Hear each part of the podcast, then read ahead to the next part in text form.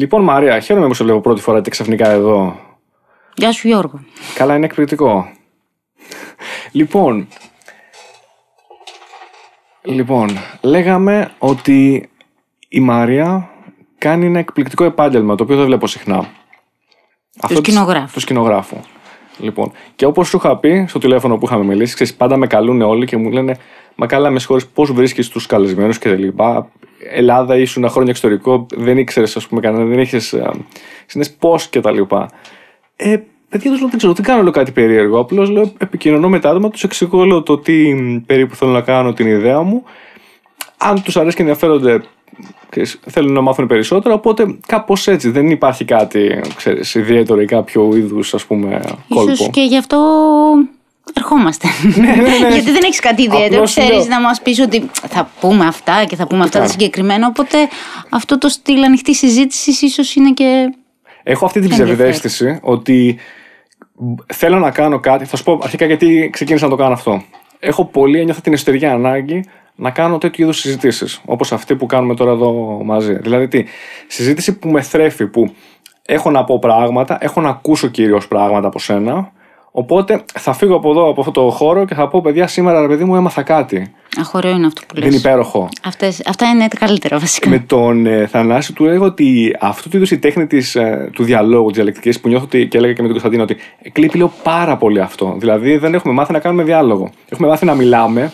Έχουμε μάθει πάρα πολύ να μιλάμε ο ένας πάνω στον άλλον. Να μην ακούμε.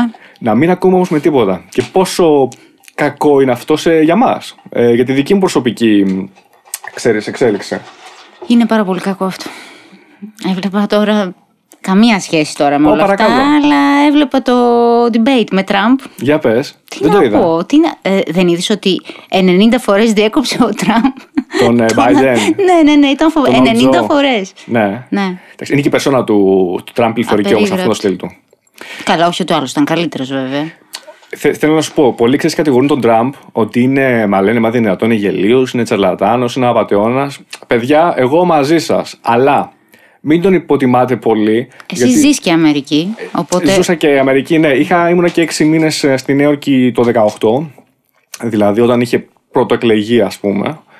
Ε, νομίζω εκλέχθηκε ψέματα, όχι το 16 εκλέχθηκε. Οπότε, εκλέχθηκε. οπότε ναι, ήταν, έχει έχεις ήδη τα ένα χρόνο χρόνια του τα προεδρία. έχεις, τέσσερα χρόνια τώρα πάει για Ναι, δεύτερη. οπότε το 18 που είχα πάει εγώ, το στις αρχές, ήταν τον πρώτο χρόνο και κάτι. Ναι. Έλεγα λοιπόν ότι. Μα και εγώ έλεγα ρε παιδιά, αλλά αυτός είναι ένας γελίος, ένας πορτοκαλί άνθρωπος με, ξέρω, με περουκίνη. Μα είναι δυνατόν τώρα αυτός. Το έλεγα με ένα φίλο μου Ιταλό. Λέω, δεν υπάρχει λέω περίπτωση Αντρέα, λέω χάνω ό,τι στοίχημα θέλεις. Δεν πρόκειται αυτός ο άνθρωπος να εκλεγεί ποτέ. Ρε παιδιά, λέω, βα φέρτε μια πατάτα και βάλτε την εκεί. Δεν θα χάσει. Ε, φαντάσου πόσο, πόσο λάθος έκανα, έτσι. Μην υποτιμάς ποτέ κάποιον άνθρωπο ο οποίος.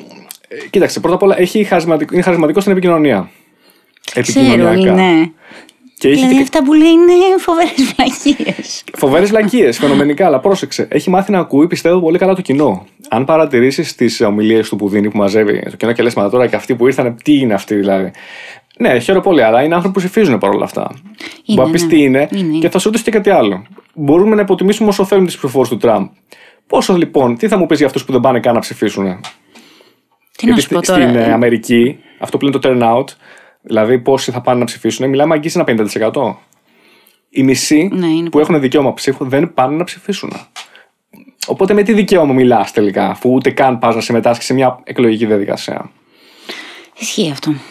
Εντάξει. Και στην Ελλάδα, δυστυχώς. Λοιπόν, Μιλώντας λοιπόν για σκηνικά και για Ας φαίνεστε μιλήσουμε και για καλύτερα για, εικόνα, σκηνογραφία. Ναι. ας μιλήσουμε για τη Ας- ας μιλήσουμε σκηνογραφία. καλύτερα για θέατρο και όχι για πολιτικά.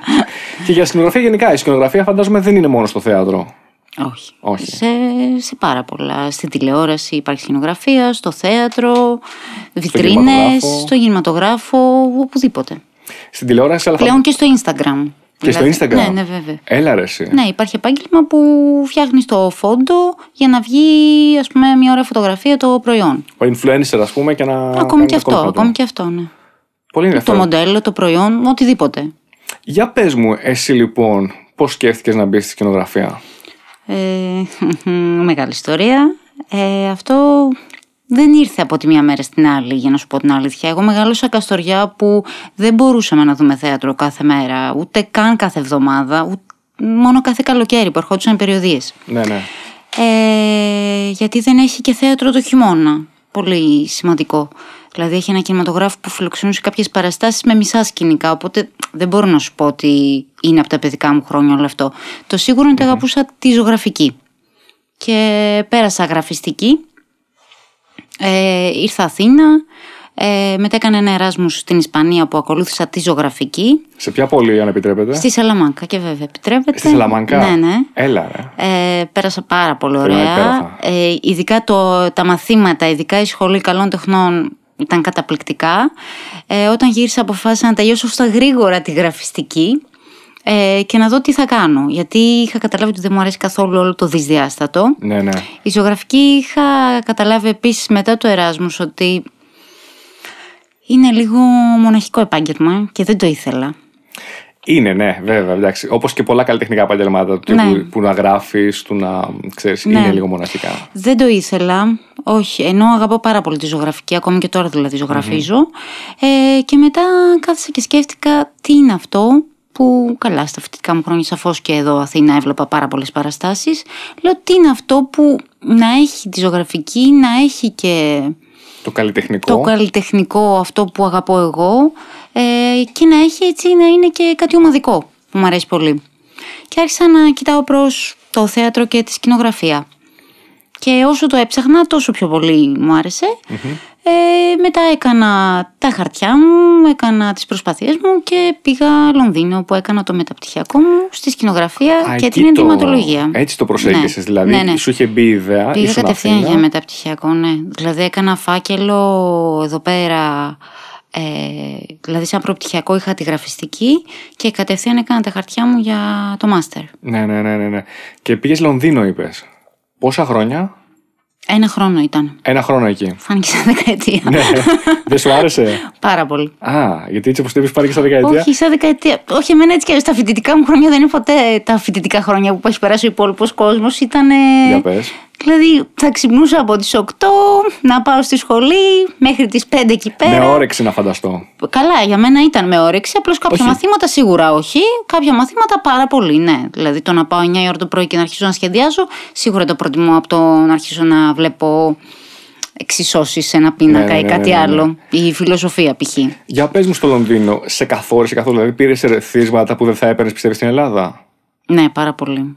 Καλά, η σχολή μου είχε μέσα ως και θέατρο κανονικό. Για πες με ένα- όλες τις ειδικότητες. Για πες ένα παράδειγμα, αν θες ένα ισχυρό που λέγες πω, πω, ρε παιδί μου, αυτό και μόνο άξιζε που ήρθα στο Λονδίνο. Κοίταξε, θα σου πω ότι εγώ από γραφιστική στο ΤΕΙ Αθηνών που έπρεπε να πληρώσουμε το κάθε μολύβι, την κάθε κόλλα, το κάθε χαρτί που ήταν πάρα πολλά τα Δηλαδή για να σπουδάσει κάποιος καλλιτεχνικά στην Ελλάδα τα έξοδα είναι Ναι, ναι. άστο. Δεν πειράζει, γιατί στο τέλος σας λένε μην ενισχύετε παιδιά, αλλά μην... γιατί σε καλλιτέχνης μετά θα κάνει τρελή Ναι, απόδοση. θα έκανε, ναι, βέβαια, βέβαια. Υπολογιστές, τα πάντα. Ε, Δεν το συζητώ για το σχέδιο πριν περάσεις που δεν υπάρχει. Δεν υπήρχε τουλάχιστον τότε, δεν ξέρω τώρα τι γίνεται με τα καλλιτεχνικά. Όχι, τώρα τα καλλιτεχνικά τα, τα σταματήσανε νομίζω. Σχολείο. Έτσι, Εγώ είχα κάτι κάνει τέτοιο μικρός. διάβασα. Και εγώ όταν ήμουν μικρή είχαμε, ναι. Απλώς δεν φτάνανε για να περάσει πανελλήνιες αυτό που ζητούσαν ε, Ναι, ναι, ναι, ναι, στις ναι. εξετάσεις. Οπότε τα έξοδα είχαν ξεκινήσει έτσι κι αλλιώς από πολύ μικρή. Απλώς τουλάχιστον όταν πηγαίνεις ε, στο εξωτερικό σε ένα πανεπιστήμιο σαν το Central που ήταν το δικό μου Royal Central School of Speech and Drama ε, που ήταν και το 8ο καλύτερο του κόσμου εκείνη τη χρονιά. Αυτό σε ποια περιοχή του Λονδίνου ακριβώς είναι, για πώς Στο- ανατολίσαμε; αυτό είναι στο Finchley Road. Είναι η στάση, είναι η Jubilee Line. Ε, για πες μου, τι, έχει κάτι κοντά, ξέρεις κάποιο τ- landmark, κάτι. είναι Αυτό κοντά στο είναι. κέντρο που είναι ας πούμε, το National Gallery ή είναι πολύ αλλού; Όχι, δεν είναι πολύ αλλού, απλώς είναι στη δεύτερη ζώνη. Δεν είναι ΟΚ. το κέντρο-κέντρο. ΟΚ. Είχε ένα πάρα πολύ ωραίο έτσι, Προς το βο- νεοκλασικό βόρειο κομμάτι του κτίριο. Λονδίνου ή προς το νότιο; Προς το βόρειο. Προς το βόρειο. ΟΚ, ΟΚ. Το κατάλαβα. Πώς Ναι. προσανατολίστηκα. Θα σου δείξω μετά στο χάρτη. Ναι, ναι, Θα ναι. ανοίξουμε Θα- το θα- μετρό. Θα βάλω τώρα ένα χάρτη εδώ, να, μια σφαίρα να μου δείξεις. Ένα προτζέκτορα. Ε, ναι, οπότε με το που πήγαινες Λονδίνο και έβλεπες ξαφνικά ότι όλα σου παρέχονται, υπολογιστές. Ε, με το καλημέρα. Βέβαια, θα μου πεις όλα αυτά τα πλήρωνε σε δίδακτρα σίγουρα. Απλώς ε,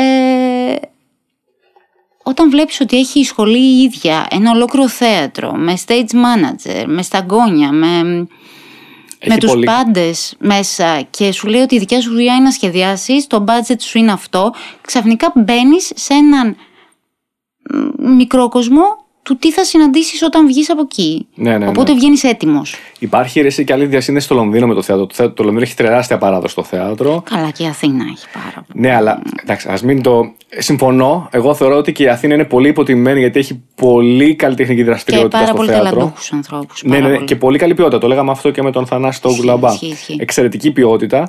Εγώ έχω δει θέατρο στο Λονδίνο, αλλά πολύ λίγο γιατί έχω πάει μόνο σαν επισκέπτης. Αλλά και γι' αυτό το λέω ότι είναι μια από τις Μητροπόλεις, γιατί ε, και παλιά πριν ανέβει το Broadway στη, στη Νέα Υόρκη, που είναι το αντίπαλο Δεό, δηλαδή βασικά παγκοσμίως μιλάμε για, για Broadway και West End στο Λονδίνο. Έτσι. Ναι, ναι. Παλιά, πριν ανέβει το Broadway, όλη η Αμερικανή παραγωγή, το ξέρω γιατί ξέρω μια συγκλονιστική ιστορία από αυτό. θέλω να Θα στο- ακούσω. Είναι συγκλονιστική ιστορία. Συγκλονιστική ιστορία. Ένας Αμε, Αμερικανός παραγωγός, όσοι, όσοι ξεκινούσαν ξεκινάνε τα θέατρα στις αρχές του 20ου αιώνα, δηλαδή μιλάμε μετά το 1900, όλοι πηγαίνουν Λονδίνο να πάρουν ιδέες. Γιατί μιλάμε ότι εκεί ήταν η μέκα του θεάτρου, έτσι. Και ήταν και στη γλώσσα τους φυσικά, οπότε τους βόλευε. Μπορεί τι να σου πω, να έχουν παράδοση τώρα για κάπου στην Ασία, σε κάποιο, στην Ινδοκίνα κάπου και να μην το ξέρω. Αλλά όσον αφορά το δυτικό πολιτισμό, μιλάμε για Λονδίνο Βέβαια, καθαρά και έχουνε, Νέα Υόρκη, έχουνε, έτσι. έχουνε, ναι. Ναι, ναι. Είναι, είμαι σίγουρος ότι έχουν. Πάρα Εγώ δεν το γνωρίζω. Εγώ δεν το Η γνωρίζω. Ιαπωνία, Κίνα. Έχει, ε. Ε, ε, καταπληκτικά, ναι. Για πες, έχεις πάει και το Ε, έχεις. Όχι, όχι. Απλώς έχει. Έχουν παράδοση στο θέατρο όλες αυτές οι χώρες. Έχεις κάτι συγκεκριμένο υπόψη σου; Ενώ σε- στην Ιαπωνία κάτι. Έχει, κα- η Ιαπωνία έχει καταπληκτικό θέατρο, έτσι κι αλλιώς. και κινηματογράφο. Όλη η αισθητική. Το κινηματογράφο το ξέρω, το θέατρο δεν το ήξερα. τους. Ναι, ναι, ναι. Ναι. Απλώς πολύ διαφορετική προσέγγιση. Έχει Ναι, την ναι, προσέγγιση βέβαια. που. Πιο ξέρεις, minimal, ναι, πιο. Ναι, ναι. Μου αρέσει πολύ minimal ε, προ- προσέγγιση γενικά εμένα στο θέατρο. Γε- Αλλά είμαι του minimal γενικά. Μου αρέσει. Μου αρέσει δεν μου αρέσει το φορτωμένο το πολύ, ξέρεις, το πλούσιο σκηνικό. Το West End καμία σχέση Που είναι πολύ με φορτωμένο. την Ιαπωνία. ναι, ναι, ναι, ναι, ναι, ναι, ναι. Εντάξει, είναι, είναι αλλιώς τώρα. Η Αγγλία γενικά και η παλιά Βικτωρινή εποχή ήταν πολύ φορτωμένη. Το βλέπει και στο, ε, στα σπίτια τους μέσα. Στην επίπλωση, τα, τα κόκκινο χρώμα, πορφυρό παντού, βελούδο, χρυσό, ξέρεις κτλ. Πολύ πλούσιο. Τώρα έχει πάμε προς το minimal. Για να επιστρέψω λίγο στην ιστορία που σου λέγα, γιατί είναι πολύ ενδιαφέρουσα αυτή η ιστορία από τη Νέα Υόρκη. Είχα πάει σε ένα θέατρο, είχα, είχα πάει σε πολλές παραστάσεις και on και off Broadway. Ε, η, η πρώτη παράσταση που έτυχε να πάω ήταν στο Hudson Theater. Ήταν με τη Uma Thurman. Είναι μια παράσταση που ήταν πολύ μέτρια παρόλα αυτά. Δεν είναι τίποτα φοβερό. Δηλαδή στην Αθήνα έχω δει δεκάδες πολύ καλύτερες παραστάσεις. Όχι από άποψη πλούσιων σκηνικών, Καλά, ναι. αλλά ποιοτικά.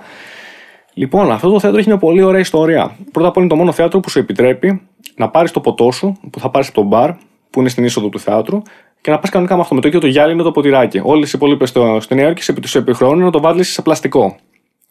Και υπάρχει και λόγος που το κάνουν αυτό. Γιατί θεωρούν ότι έτσι πρέπει να είναι η, η, η, όλη η εμπειρία του θεάτρου. Δηλαδή να πας από πριν, να πιεις το ποτό σου εκεί στο μπαρ τους και μετά να πας να απολαύσει την παράστασή σου. συγγνώμη, η, η εμπειρία του θεάτρου γενικά ή η εμπειρία της συγκεκριμένης παράστασης; Όχι, η εμπειρία του θεάτρου όπως την έχουν στο συγκεκριμένο θέατρο. Στο συγκεκριμένο θέατρο Α, που στο είχαν συγκεκριμένο θέατρο. ΟΚ, το ΟΚ, σκεπτικό. κατανοητό. οι- οι- αυτοί που το ξεκινήσαν, ας πούμε έτσι. Οι ιδρυτές και ξεκίνησαν την παράδοση. Δεν λέω ότι αυτή είναι η εμπειρία του θεάτρου που γενικότερα θα έπρεπε να υπάρχει. Α, οπότε ό,τι παράσταση και να παίζεις σε αυτό το θέατρο, αυτή είναι η φιλοσοφία Είναι η του. Παίρνεις φιλοσοφία το του. ποτό σου, ναι, το ότι ουισκάκι μπορεί. σου. Ναι, δεν είναι Ωραία. υποχρεωτικό, αλλά σου Ναι, ναι, επιτρέπουν. ναι, το καταλαβαίνω.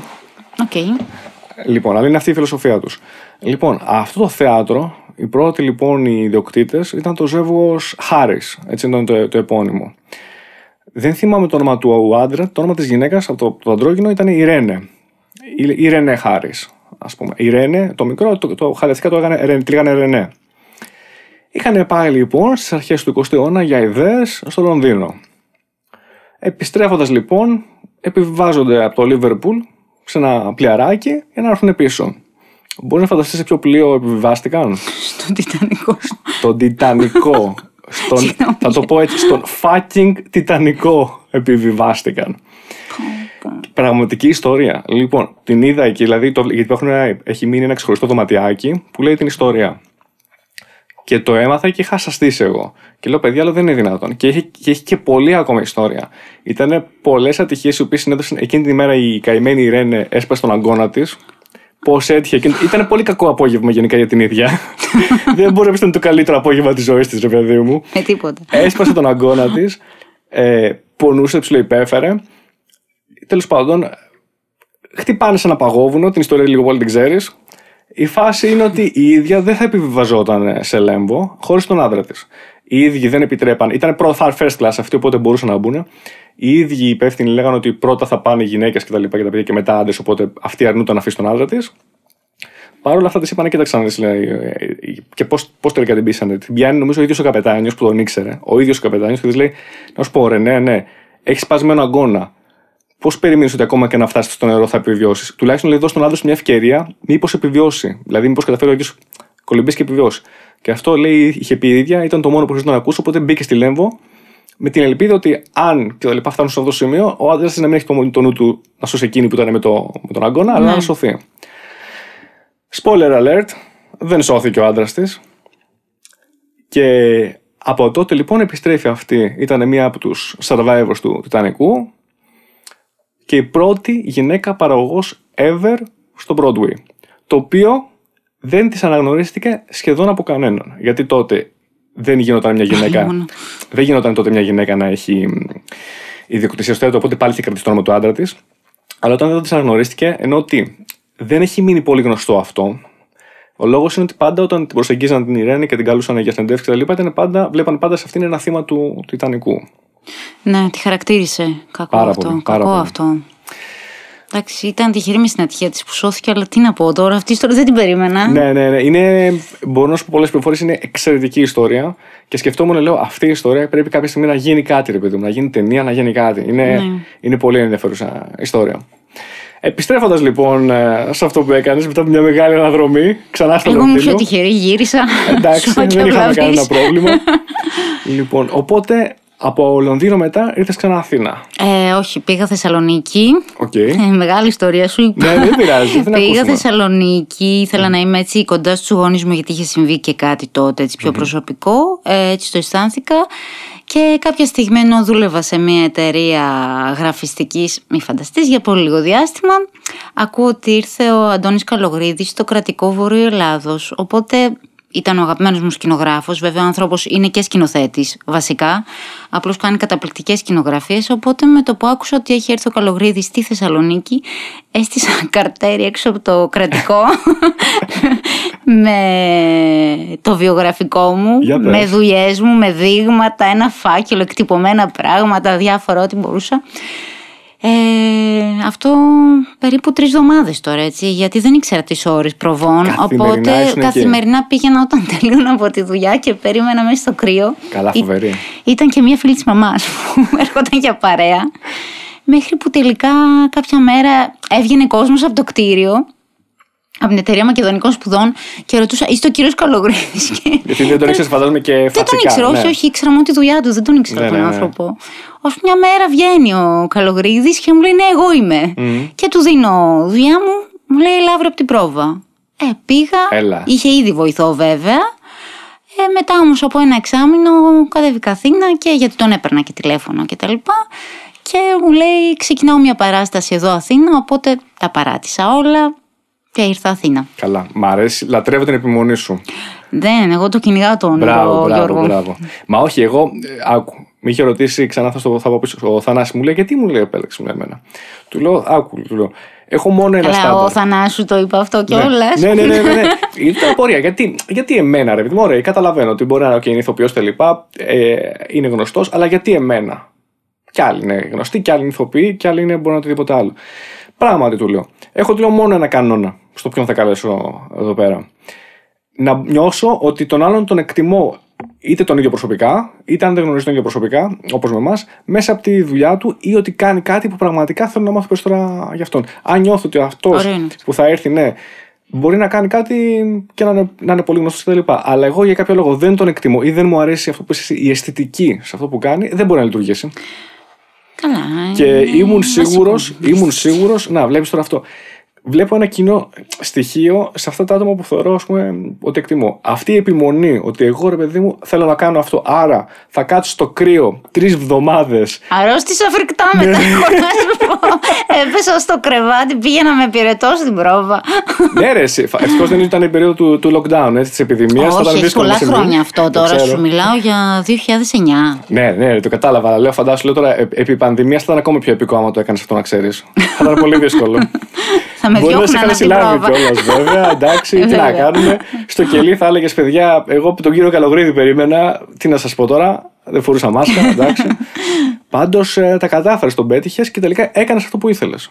Ναι. Είναι, αυτή, αυτή είναι η ουσία. του Έγινα θέματος. βοηθός. Εντάξει, δουλέψαμε μια καταπληκτική παράσταση στο Μαύρο Κουτί τότε, στο θέατρο Τζένι Καρέζη. Για μένα πήγαινα πρόβα και τρελαινόμουν. Εντάξει, τους έβλεπα πάνω στη σκηνή, ηθοποιούς, τέτοια. Δηλαδή είχε πάρει σάρκα και οστά πια το όνειρο. Το όνειρό σου. Ναι, ναι. Και έτσι ξεκίνησε. Τέλειο. Κάπως έτσι. Ωραία η, πρω- ήταν. η πρώτη παράσταση λοιπόν είπες ήταν το μαύρο κουτί. Το Μαύρο Κουτί ήταν, ναι. Ήταν η πρώτη παράσταση που ήμουν Στο βοηθό θέατρο Τζόνι σκηνογράφου. Καρέζε. Ποιοι θυμάσαι, ποιοι ήταν οι ηθοποιοί συντελεστές; Ήταν ο Καζάκος που είχε και το θέατρο, παραγωγός. Ήταν ο Γιώργος Ηλιόπουλος που είχε γράψει ε, και το κείμενο. Ε, ο Καλογρίδης, βοηθός ήταν η Λίνα Ζαρκαδούλα που τωρα και αυτή είναι σκηνοθέτης ε, καταπληκτική και συνεχίζουμε, έχουμε, συνεχίζουμε έχουμε σχέση.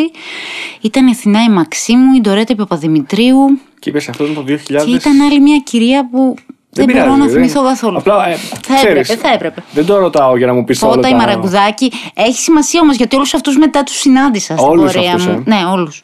Να δεις πώς συνδέονται μερικά πράγματα μεταξύ Μα του τελικά. είναι, η έτσι. Αθήνα είναι μικρή.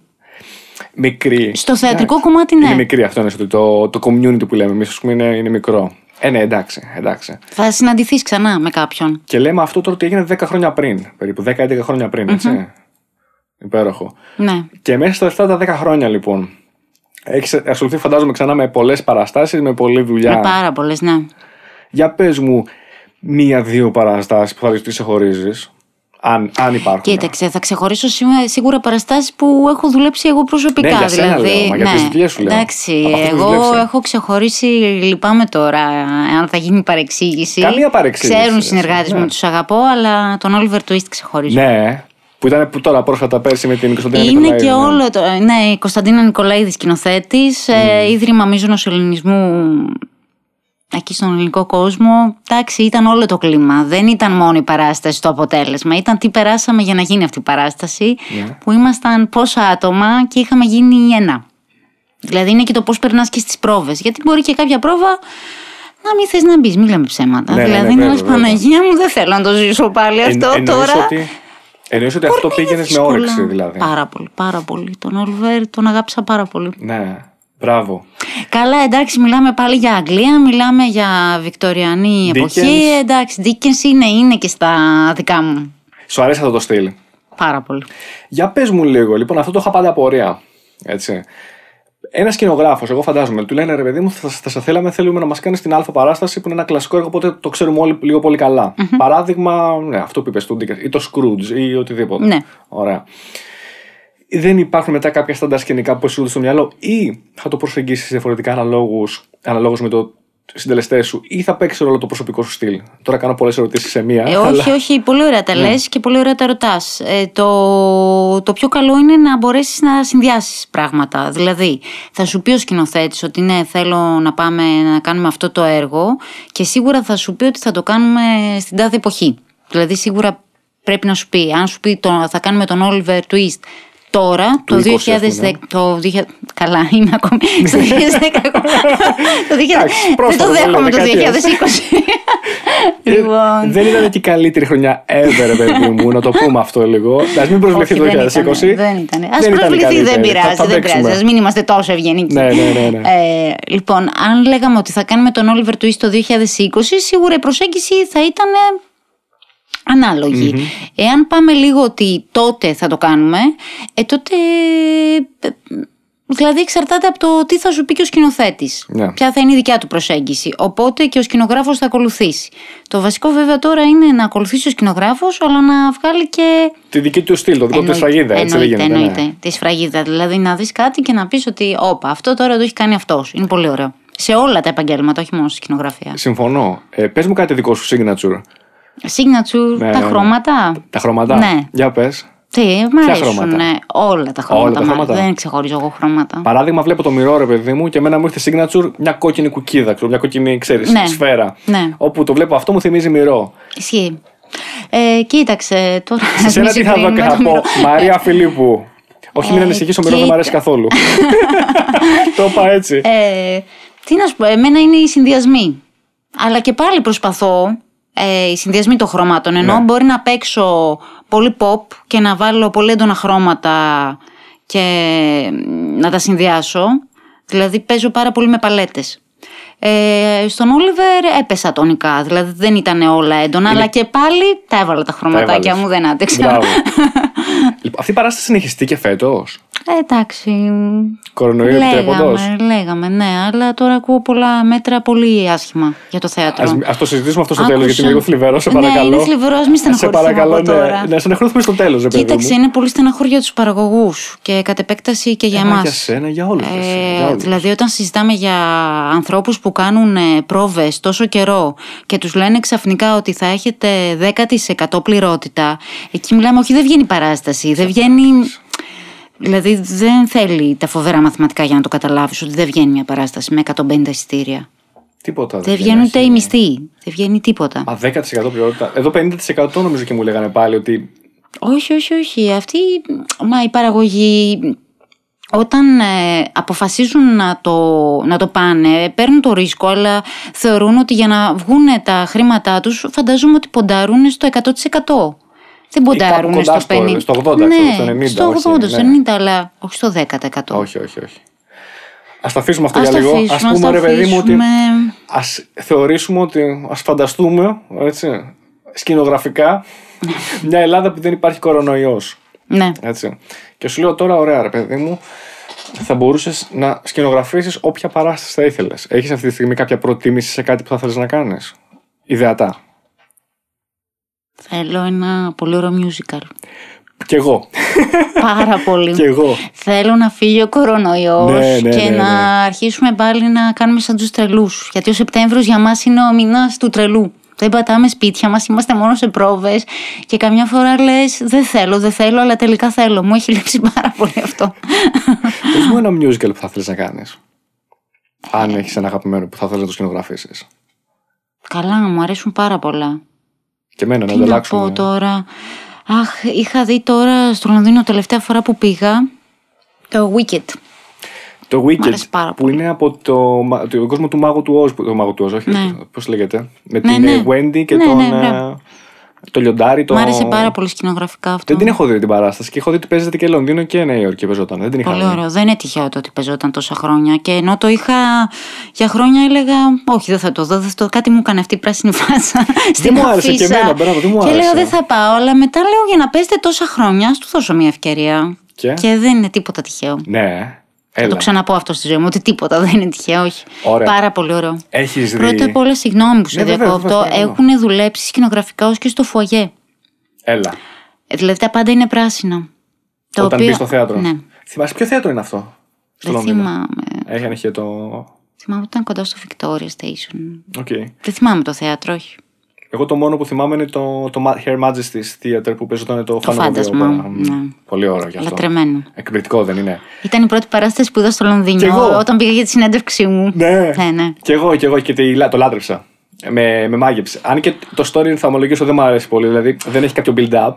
Είδες όμως που δεν κοιτάς το story σε αυτά και τόσο. σω ε, σε, σε, σε συνεπέρνει όλο. Εκεί με πήρε καλά. Ήταν και τέλειο. Ε, τι να και Το θέατρο, και το, και... Μπράβο, ήταν και το. Ε, με τους καθρέφτες που κάνανε, που βγαίνε, έβγαινε μέσα τον καθρέφτη. Ή πώς λεγόταν, η Κριστίν, νομίζω ήταν το όνομα της. Δεν θυμάμαι. Κριστίν, νομίζω ήταν, ναι. Φορέ Κριστίν, Κριστίν. Θυμάμαι το Πολυέλαιο, θυμάμαι. Καλά, είχε έρθει και φέτος βέβαια, δεν το είδα. Στην Αθήνα ήρθε και εγώ ναι. ήμουνα ότι δεν θα πάω να το δω. Γιατί φοβόμουν ότι δεν θα είναι το ίδιο. Ναι, αλλά φέρανε τα σκηνικά από Λονδίνο. Εγώ ξέρω. Ρέση, τα ναι, οποία ήταν δηλαδή αντάξια. Θα σου πω Άκουσα ότι σαν παράσταση ήταν αντάξια από άτομα που την είχαν ναι, δει. Την είδα, ναι. Αλλά εγώ δεν, δεν την είδα. Ούτε εγώ, Θα σου πω ότι φοβήθηκα. Επειδή ο χώρος, έχω πάει στο χώρο. Γιατί είμαι, εγώ είμαι εκεί μεγάλος, στο Γαλάτσι και ήταν ε, αυτό το δημοτικό θέατρο. Δεν θυμάμαι πώς λέγεται τώρα. Christmas Theater. Μπράβο, Christmas Theater το λένε τώρα. Ήταν των Ολυμπιακών Ακινήτων αυτό. Δηλαδή εκεί κάνανε. Ε, Πώς λένε, όργανα γυμναστικής στου Ολυμπιακούς χτίσει. Ναι, ναι. Και είχε μείνει σαν Χριστία πόσα χρόνια. Δηλαδή, το θυμάμαι, ήμουν νιός και γέρασα. και μετά πήγα εξωτερικό και ξαναγύρισα πάλι σε Χριστία. Ήταν, έγινε κάποια στιγμή Christmas τώρα πρόσφατα. Τα τελευταία ένα-δύο χρόνια. Νομίζω δύο. Ναι. Μπορεί και τρία. Αυτό δεν είναι χώρος για τέτοιου είδους παράσταση. Δηλαδή, άμα είσαι πολύ μακριά, χάνεις όλη τη μαγεία. Δηλαδή, δεν βλέπεις, πρέπει να είσαι πολύ κοντά. Και επειδή είναι λίγο χανές. Είναι και πολύ απλωτό. Αυτό. Ναι. Δεν είναι, δεν είναι Εγώ είχα δει τελευταία φορά Νομίζω ότι Florence and the Machine είχα δει εκεί πέρα που για συναυλία. Ναι, mm. για συναυλία ήταν ωραίο. Δεν μπορώ mm. να πω. Είχε και πάρα πολύ κόσμο. Όχι, για θέατρο ούτε εγώ θα το προτιμούσα. Δηλαδή. Πάλι θα Άλλη πω ότι χαρά το- του βελούδινου καθίσματος, Ε, ναι, ρε, άλλη ναι, χαρά ναι, της ρε, μοκέτας. ναι, Τώρα ρε, μην, ναι, μην ρε, λέμε. Σε. Λοιπόν, σε ποιο, σε ποιο θέατρο τώρα αυτό. Θέλω να το σκεφτούμε μετά, δεν έχω κι εγώ απάντηση. Σε ποιο θέατρο από τα υπάρχοντα στην Αθήνα θα τέριαζε έτσι ένα ωραίο μεγάλο musical να παιχθεί. Ε, τι έχει, έχει πλέον σκηνές πολύ δεν λέω δεν ωραίες. έχει, λέω ποιο θα ήταν, δεν έχω σκεφτεί. Εντάξει, ο ελληνικός κόσμος, να τιμήσουμε το σπίτι μας. Ναι. Για πες, πες τα, πες τα όλα. Εντάξει, δηλαδή για Oliver Twist για παιδική παράσταση είχαμε πολύ. Ναι, Είναι δυνατό θέατρο, έχει τα σταγόνια του, έχει, έχει τεχνικές ας πούμε προδιαγραφές για κάτι τέτοιο. Το Παλάς, Το παλάς θα έλεγα κι εγώ. στέγη γραμμάτων και τεχνών, έχει τη λυρική κάτω στο Νιάρχο. Δηλαδή έχει.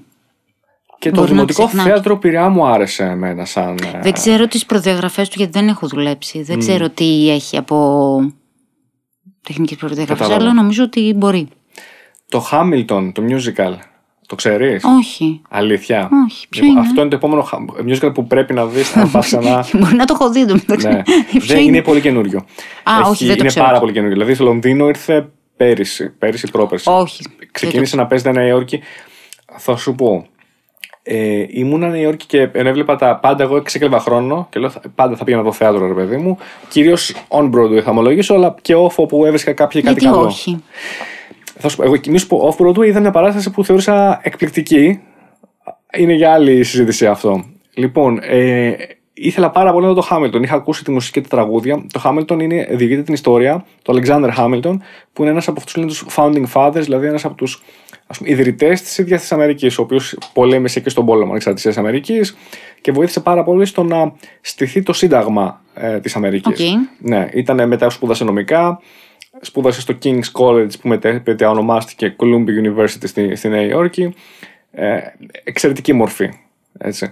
Και κάτι, είναι τυπωμένος, είναι, η φάτσα του είναι στο 10 δόλαρο της Αμερική. Αλλά κάποιος που μέχρι πριν το musical πολύ λίγοι ξέρανε για την ε, ιστορία του. Ενώ ήταν πολύ, πολύ σημαντική Καλώ προσωπικότητα. έγινε το musical. Πολύ καλός. να μαθαίνουν, ναι. ναι. Και έγινε από, ένα, από έναν ποιος το έγραψε. Ένας που ήταν Πορτορικανός. Δεν ξέρω αν έχεις ακούσει την ιδιαίτερη. Απίστευτο. Ναι, ναι, ναι. Ο- Απίστευτο, Το ενώ Πορτορίκο το ξέρεις τι, τι ποια είναι η ιδιοτυπία του. Είναι, έχει προτεκτοράτο ακριβώς της Αμερικής. Θεωρείται κτήση της Αμερικής χωρίς να είναι πολιτεία. Όποιος είναι Πορτορίκο, έχω και ένα φίλο Πορτορικανό, έχει αμερικανικό διαβατήριο κανονικά, αλλά δεν θεωρούνται ακριβώ. Είναι λίγο ιδιότυπη μορφή. Δεν θεωρούνται states, οπότε έχουν κάποια δικαιώματα. Δηλαδή, μπορείς να πας να δουλέψεις στην Αμερική, όχι ακριβώς όμως full American, είναι Ναι. λίγο ιδιότυπο ρε παιδί μου. Ε, και ένας Πορτορικανός έγραψε και έδωσε στους υπόλοιπους Αμερικανούς λοιπόν όλο το μήνα musical που μιλάει για την ιστορία του με, του, ενός καταξιοχήν Αμερικανού Προέδρου, ο οποίος και ο ίδιος ήταν ορφανός και ήταν από την Καραϊβική, από ένα νησάκι της Καραϊβικής επιστοσία ήρθε, χωρίς να έχει τίποτα. Και ξεκίνησε να, από το μηδέν, ας πούμε, και πολέμησε ωραία για το ιστορία είναι εκπληκτική- αυτή. Είναι εκπληκτική ιστορία. Εκπληκτική. Τα, τα κομμάτια. Λοιπόν, είναι rap. Είναι μουσική υπέροχη, αλλά ε, rapping φάση. Όχι trap. Ναι, καλά. τραπ. Μιλάς με άνθρωπο που δεν έχει ιδέα από ραπ, τραπ. Όχι, καθόλου. Εντάξει, το κατάλαβα γιατί είσαι της γενιάς μου γι' αυτό. λοιπόν, και εγώ ακούω trap και είμαι λίγο εντάξει, παιδιά. Νιώθω ότι. I'm too, δεν ξέρω αν έχεις ξέρει την ταινία, το Lethal Weapon. με τον. ε, Με τον ε, Πώς λέγεται, Crosby, όχι. Ναι, κατάλαβα, Που κατάλαβα. λέει I'm too old for that shit. Είναι αυτό ρε παιδί μου. Έτσι νιώθω. Κάπως έτσι. Δηλαδή βλέπω, ακούω τη μουσική αυτή και με σε φάση. Δεν είναι ότι είναι κακή, ότι είναι καλή. Δεν ξέρω τι είναι. Απλώς εγώ δεν την καταλαβαίνω. είναι Όχι, αυτό. Ναι. εγώ δεν το καταλαβαίνω, δεν το κρίνω. Εγώ δεν το καταλαβαίνω. Δεν, με- δεν με χαροποιεί να το βάλω να το ακούσω αυτό. Γνώμη μου. Θα το πω αυτό, παιδιά. δηλαδή, μην πες, ναι, ναι, δεν είναι τέτοιο. Είναι απλά, εντάξει, είναι απλά κα- κακή αισθητική, να το πούμε αυτό μόνο. Εντάξει, τι να σου πω τώρα. Με βάζει σε δύσκολη θέση. Δεν θέλω να πω Δεν. ότι είναι τέτοιο, αλλά είναι κακή αισθητική. Θα σου πω. Θα πω εγώ τη δική μου γνώμη, ρε παιδί μου, δεν είναι. Εσύ δεν χρειάζεται να. Είναι. Βλέπω, βλέπω μόνο αυτό που. και σχολιάζω τη μουσική, δεν τη σχολιάζω γιατί δεν την καταλαβαίνω. Αλλά θα σχολιάσω μόνο την αισθητική αυτού. Εντάξει, παιδιά, sorry κιόλας, αλλά αυτό είναι κακή αισθητική. Το θυμάμαι και στην Αμερική που έβλεπα τον, ε, τον Lil Pump, πώς λέγεται. Σώθηκες. Ναι, είναι ένας τυπάκος που αυτόν αντιγράψανε οι περισσότεροι trapers στην Ελλάδα, ρε παιδί μου. Ή ο- η αντίστοιχη τράπεζα Αμερικής. Μαύρο χάλι αισθητικά. Μαύρο χάλι, ρε παιδί μου. Δηλαδή, καμία. Ε, φοράνε όλες τις μάρκες μαζί και Ναι, τα Άστο. brands και τα. Άστο. ναι, Ροζ, ΟΚ. κόκκινα, πορτοκαλί, μαλλιά. Καλά, Δηλαδή, έτσι όπως το λες, μου αρέσει πάρα πολύ. Ναι. Ροζ κόκκινα πορτοκαλί Δεν μαλλιά. μ' ναι. αρέσει, δεν μ' αρέσει. ρε, εσύ τώρα, γιατί είναι, Ε, ταιριάζουνε Απλώς το σ- θέμα είναι ο αλυσίδες συνδυασμός με για αυτό. μένα. Τα- Στα πάντα είναι ο συνδυασμός. Οπότε δεν ξέρω να σου πω. Δεν τους παρακολουθώ, δεν ξέρω να σου Ναι, πω. ναι, ναι. Κοίταξε, το Αλλά χρώμα- ξέρω ότι άμα το ακούσω δεν μ' αρέσει. Θα σου πω. Όχι, αρχικά είναι κολλητικό. Α πούμε, έχεις ακούσει αυτό που λέγεται Gucci Gang. Gucci Gang, Gucci Gang, Gucci Gang. Όχι. Εντάξει. It's sweet. Είναι είναι το tempo το. Είναι ωραίο. Είναι πολύ πιασάρικο, ρε παιδί μου. Είναι πιασάρικο, το παραδέχομαι. Το έλεγε και ο Dave Grohl των, ε, των ε, Foo Fighters. Ναι. Είναι πιασάρικο. Λέει, θα πας, θα το ακούσεις, θα σου μείνει. Είναι αυτό που λέγεται. Πώς Σου μένει. Σου έχει Το τύχει ποτέ tempo, να ναι. σου κολλήσει τραγούδι που δεν σ' αρέσει, αλλά να σου κολλήσει; Δυστυχώς, ναι. Μου έχει συμβεί. Ναι, είναι αυτό ρε παιδί μου. Λέγεται, υπάρχει όρος νομίζω στην Αγγλικά, λέγεται earworm. Και καλά κάτι Ότι που συμβεί μπαίνει στο- και ναι, ναι, μένει. earworm. Ναι, ναι. Είναι αυτό ρε παιδί μου. Καταλαβαίνετε ότι η μουσική είναι κολλητική. ΟΚ. Η αισθητική όμως αυτό είναι λίγο. Ότι, να- και εμένα μου αρέσει το χρώμα. Αλλά- Όχι, σου λέω ο συνδυασμός έχει να κάνει. Ο δεν συνδυασμός σου πώς λέω. ταιριάζει. Ναι. Ε, αυτό είναι. Τώρα, άμα βάλεις όλα τα brands πάνω σου και νομίζω ότι αυτό είναι το στυλ, όχι, είσαι πολύ μακριά από το στυλ, προφανώς. Κοίταξε. Θα σου πω κάτι, αφού μιλήσουμε. Γιατί φαντάζομαι η σκηνογραφία λαμβάνει πολύ υπόψη τη συναισθητική, την ομορφιά, τη συμμετρία. Μόνο. Μόνο. Καλά, τη συμμετρία Όχι. Δεν ξέρω, εξαρτάται. Μπορεί να κάνεις ένα σκηνικό που να είναι πολύ ασύμετρο. Δεν. Για πες ένα παράδειγμα. Τι, μπορεί να κάνεις ένα σκηνικό που να είναι μια γωνία, ας πούμε, στην άκρη ενός. στην Ναι, άκρη ναι, της ναι, σκηνής. ναι. Να είναι. Αλλά αυτή η γωνία από μόνη της θα έχει μια συμμετρία. Δεν μπορεί να είναι τελείως αυτή. Εντάξει, ναι. Αν καταφέρεις και το πετύχεις αυτό, ναι, θα είναι καταπληκτικό. Ωραία, πες Για μου. το μυρό που λέγαμε. Τώρα, τώρα, ναι, τώρα μου δίνεις κάτι, μου δίνεις ωραίο αρέθισμα. Πες μου κάτι που έχεις κάνει σκηνογραφικά και έλεγες μετά στον εαυτό σου πω, πω ρε, εσύ, πού το σκέφτηκες αυτό τώρα, εσύ Μαρία; Δεν σκέφτομαι έτσι καθόλου. Όχι. Δε- Ποτέ δεν θα ήμουν και είπες, Τώρα εγώ το σκέφτηκα αυτό. Ή Όχι, όχι, δεν σκέφτομαι καθόλου Όχι. έτσι. ποτέ. μ' δεν έχει αρέσει. απολαύσει ποτέ μετά τη δουλειά σου να πεις πω, πω ρε παιδί μου. Ε, θα πολύ το ωραίο. απολαύσω αν όλο μαζί ταιριάζει. Τότε θα το ευχαριστώ Ναι, πολύ. ναι. Σίγουρα είμαι χαρούμενη για κάποιες δουλειές όπως σου είπα, αλλά να κάτσω να πω πω, πω ρε Μαρία, τι έκανες. Όχι, όχι, καθόλου. Όχι για Και όλο. δεν είναι και το στυλ Έστω μου. για ένα πράγμα. δηλαδή την ρε έπαρση παιδί δεν μου. την μπορώ όχι, καθόλου. έπα- όχι έπαρση να το πεις άλλους. Στον εαυτό σου, ξέρεις να πεις. Πολύ καλό. Εντάξει. Κοίταξε, αν είναι κάτι σωστό, αν είναι κάτι που με κάνει να το βλέπω και να είμαι χαρούμενη, να πω ότι ταιριάζει με την παράσταση, ότι οι ηθοποιοί του ταιριάζουν, ότι με τα φώτα έδεσε, ότι ναι, θα είμαι ευχαριστημένη, θα είμαι πολύ ευχαριστημένη. Ναι, ναι, ναι. Και θα πω πάμε για τα επόμενα, αυτό. Είμαι λίγο αυστηρή εδώ που τα Δώσε- με τον αυτό, εαυτό σε μου βλέπω, τελικά. σε βλέπω, είσαι Τώρα που αυστηρή. τα σκέφτομαι. Ναι, ναι, ναι. Ναι. Δώσε μου μια Είμαι εικόνα, αυστηρή. ρε παιδί μου. Δηλαδή, ωραία. Εγώ έχω... Αλλά και τη χαίρομαι τη χαρά μου. Δηλαδή δεν είναι ότι. Ναι, ναι, γιατί πρέπει, κοίταξε, για Χαίρομαι μένα τη είναι χαρά. σημαντικό να απολαμβάνουμε. Είναι, είναι λεπτή γραμμή της έπαρσης με το είμαι πολύ αυστηρός με τον εαυτό μου, ξέρεις. Δηλαδή, από τη μία μπορείς να πεις ότι θα είμαι πολύ αυστηρός με τον εαυτό μου για να μην γίνω, όπως είπες και εσύ, να μην γίνω, ξέρω, κανένας με φανφαρόνος. Απ' την άλλη, εντάξει, πρέπει να κάνεις και εσύ στον εαυτό σου λίγο, όχι pat on the back ακριβώς, όχι να του κάνεις tap, tap, tap, αλλά να του λες ότι μπράβο, ρε, εσύ, ξέρω εγώ, αυτό που έκανες εκεί ήταν ε, αξιόλογο, πολύ ωραίο. Ναι, εντάξει, ναι, το Δηλαδή λέω. θα το εντάξει. δει κάποιος και μπορεί τώρα εσύ αυτό το σκηνικό που έκανες, εμένα να μεταξίδεψε ρε παιδί μου και ακόμα να, να κρατάω την εικόνα αυτή μαζί μου για μέρες. Κοίταξε, αν μου μιλήσει κάποιος και μου πει αυτό το πράγμα, τότε είναι που θα πω τι ωραία. Τότε θα το πω. Ε. Να κάτσω μόνο μου να κοιτάω μια παράσταση που έχω κάνει και να λέω Μπράβο, μαράκι, πώς το κατάφερες έτσι. Όχι, δεν θα το κάνω. Αλλά αν κάποιος δει μια παράσταση και μου στείλει, ας πούμε, ε, στο Messenger ή ένα μήνυμα ωραίο και μου πει Πω, πω είδα αυτό, μπράβο, ρε Μαρία, με Σου αρέσει. ταξίδεψε, το πέτυχες, ήταν τέλειο για το συγκεκριμένο έργο, ε, θα χαρώ πάρα πολύ, δεν το κρύβω. Πάρα Ναι, πολύ ναι, θα ναι. χαρώ. Και ειδικά από άτομα που δεν είναι φίλοι μου, είναι απλά γνωστοί μου, εκεί θα το χαρώ ακόμη πιο Ωραία, πολύ. θα το κάνω εγώ στο Messenger. Πάρτε ένα κινητό, να στείλω ένα δώρο, ένα μήνυμα, να δω πώς θα αντιδράσει. Μα τώρα δεν ξέρω αν παίζει κάτι. θα Δεν θυμηθώ το εγώ πιστέψω. κάτι που έχω δει και θα αρχίσω να στέλνω, ρε παιδί μου. Πάντως, για να είμαι ειλικρινή, εγώ πριν βρεθούμε, είδα τον Oliver Twist. Είδα, όχι, είδα φωτογραφίες που έψαξα Την ιντερνετικά. παράσταση την ιδέες. Όχι, δυστυχώς. Ε, εντάξει. Θέλω να τη δω. Γι' αυτό σε ρώτησα να Κοίταξε, ποτέ δεν είναι το θέατρο, δεν έχει καμία σχέση ούτε από φωτογραφίες, άμα το δεις, ούτε ε, Βίντεο, σε λοιπόν. βίντεο, ούτε Ναι, στην ναι, συμφωνώ τηλεόραση. 100%. Α, ε, το θέατρο είναι να είσαι εκεί. Αλλιώς θα ήταν κάτι άλλο. Δεν ξέρω αν Δηλαδή, άκουσες την ε, συζήτηση που είχαμε με το Θανάση, γιατί αυτό το Όχι, πιάσα. δεν πρόλαβα, πρέπει να είμαι ειλικρινής. Λέω, ωραία, να είσαι ειλικρινής. Θα επαναλάβω λοιπόν κάτι, γιατί είμαι σίγουρος ότι κανείς δεν άκουσε αυτή τη συζήτηση. Οπότε δεν θα γίνω κουραστικός που θα επαναλαμβάνω πράγματα. Χαίρομαι. λοιπόν, ε, το θέατρο για μένα, το, εγώ το λατρεύω. Έτσι, στο, ε, το, όταν το λατρεύω, το λατρεύω. Είναι ίσως η αγαπημένη μου ψυχολογική εμπειρία και ψυχολογική όχι με την έννοια της διασκέδασης, αλλά εμένα εκείνη τη στιγμή πραγματικά νιώθω αγωγή ψυχής. Νιώθω ότι ας πούμε ξυψώνομαι εκείνη τη στιγμή. Γιατί όλο αυτό το τελικό αποτέλεσμα και ο, και ο ίδιος ο Θανάσης μου λέει: Μα είναι δυνατό. Λέει, «Ε, μόνο εμείς φαινόμαστε στο τέλος ηθοποιοί ένα αποτέλεσμα. Αλλά έχει δουλέψει από πίσω κόσμος και κοσμάκε που πρέπει να το αναγνωρίζουμε αυτό, να το να λέμε. μας δεις τις πρόβε. ναι. ναι, ναι, ναι. Και λέω: Συμφωνώ. Θέλω αυτόν τον κόσμο. Το είχα πει και εσένα όταν μιλήσαμε στο τηλέφωνο. Ναι. Θέλω αυτούς να τους φέρω μπροστά να μιλήσουν, όπως κάνεις εσύ τώρα. Να μου πούνε τι κάνουν, γιατί, πώς το προσεγγίζουν. Όλο αυτό λέω είναι μια πολύ όμορφη δημιουργική διαδικασία. Πολύ όμορφη. Και Πολύ πρέπει να το δημιουργική. Πολύ όμορφη δεν Γιατί είναι δεν είναι πάντα. όμορφη; ε, είναι πολύ όμορφη, απλώς έχει κάποια κομμάτια που είναι και πάρα πολύ δύσκολα. Εντάξει, τι, πες μου Αυτό. κάτι, κάτι όμορφο που δεν είναι δύσκολο.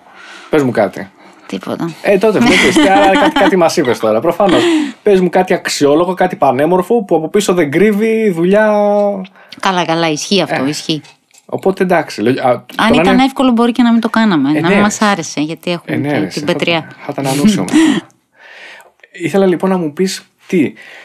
Πάντα εγώ κρατάω, θα σου πω, από παραστάσεις ειδικά που με αγγίξανε κάποιες εικόνες.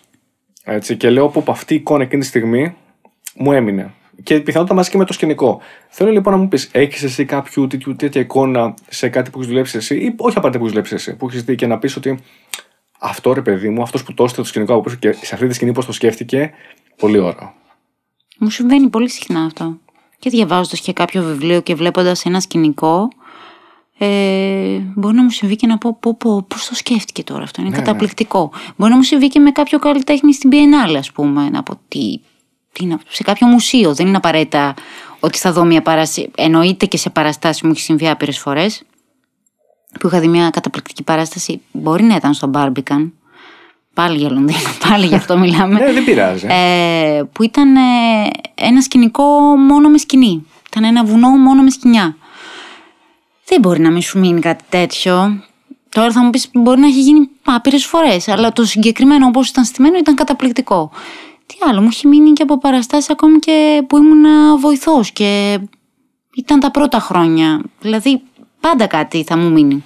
Σαν εικόνα. Ναι, ναι. Από τον Oliver Twist τι σου έμεινε σαν εικόνα; Από τον Oliver Twist, σαν εικόνα. Ναι, ναι, ναι.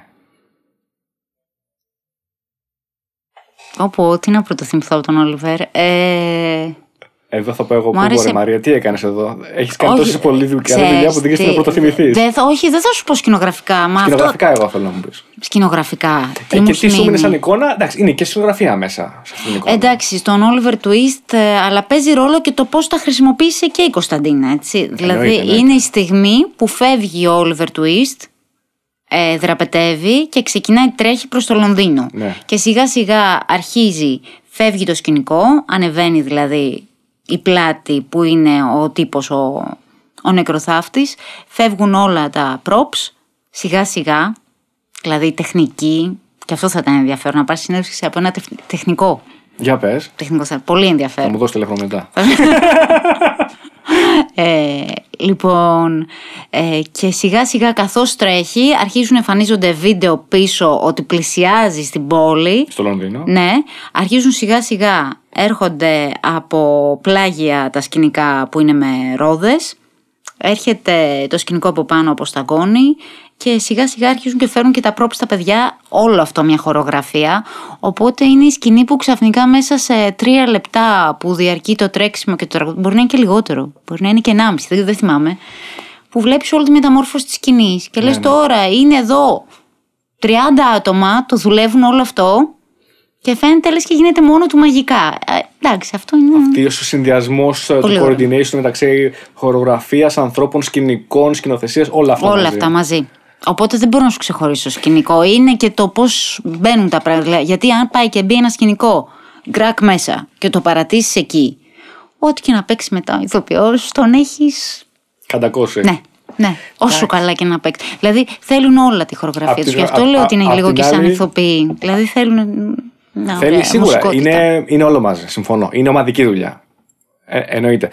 Αλλά θα σου κάνω τώρα έτσι μια ερώτηση. Έχει, σου έχει τύχει ποτέ να πεις πω έχω φτιάξει ένα φοβερό σκηνικό. Κρίμα, η ηθοποιή δεν είναι αρκετά καλή γι' αυτό.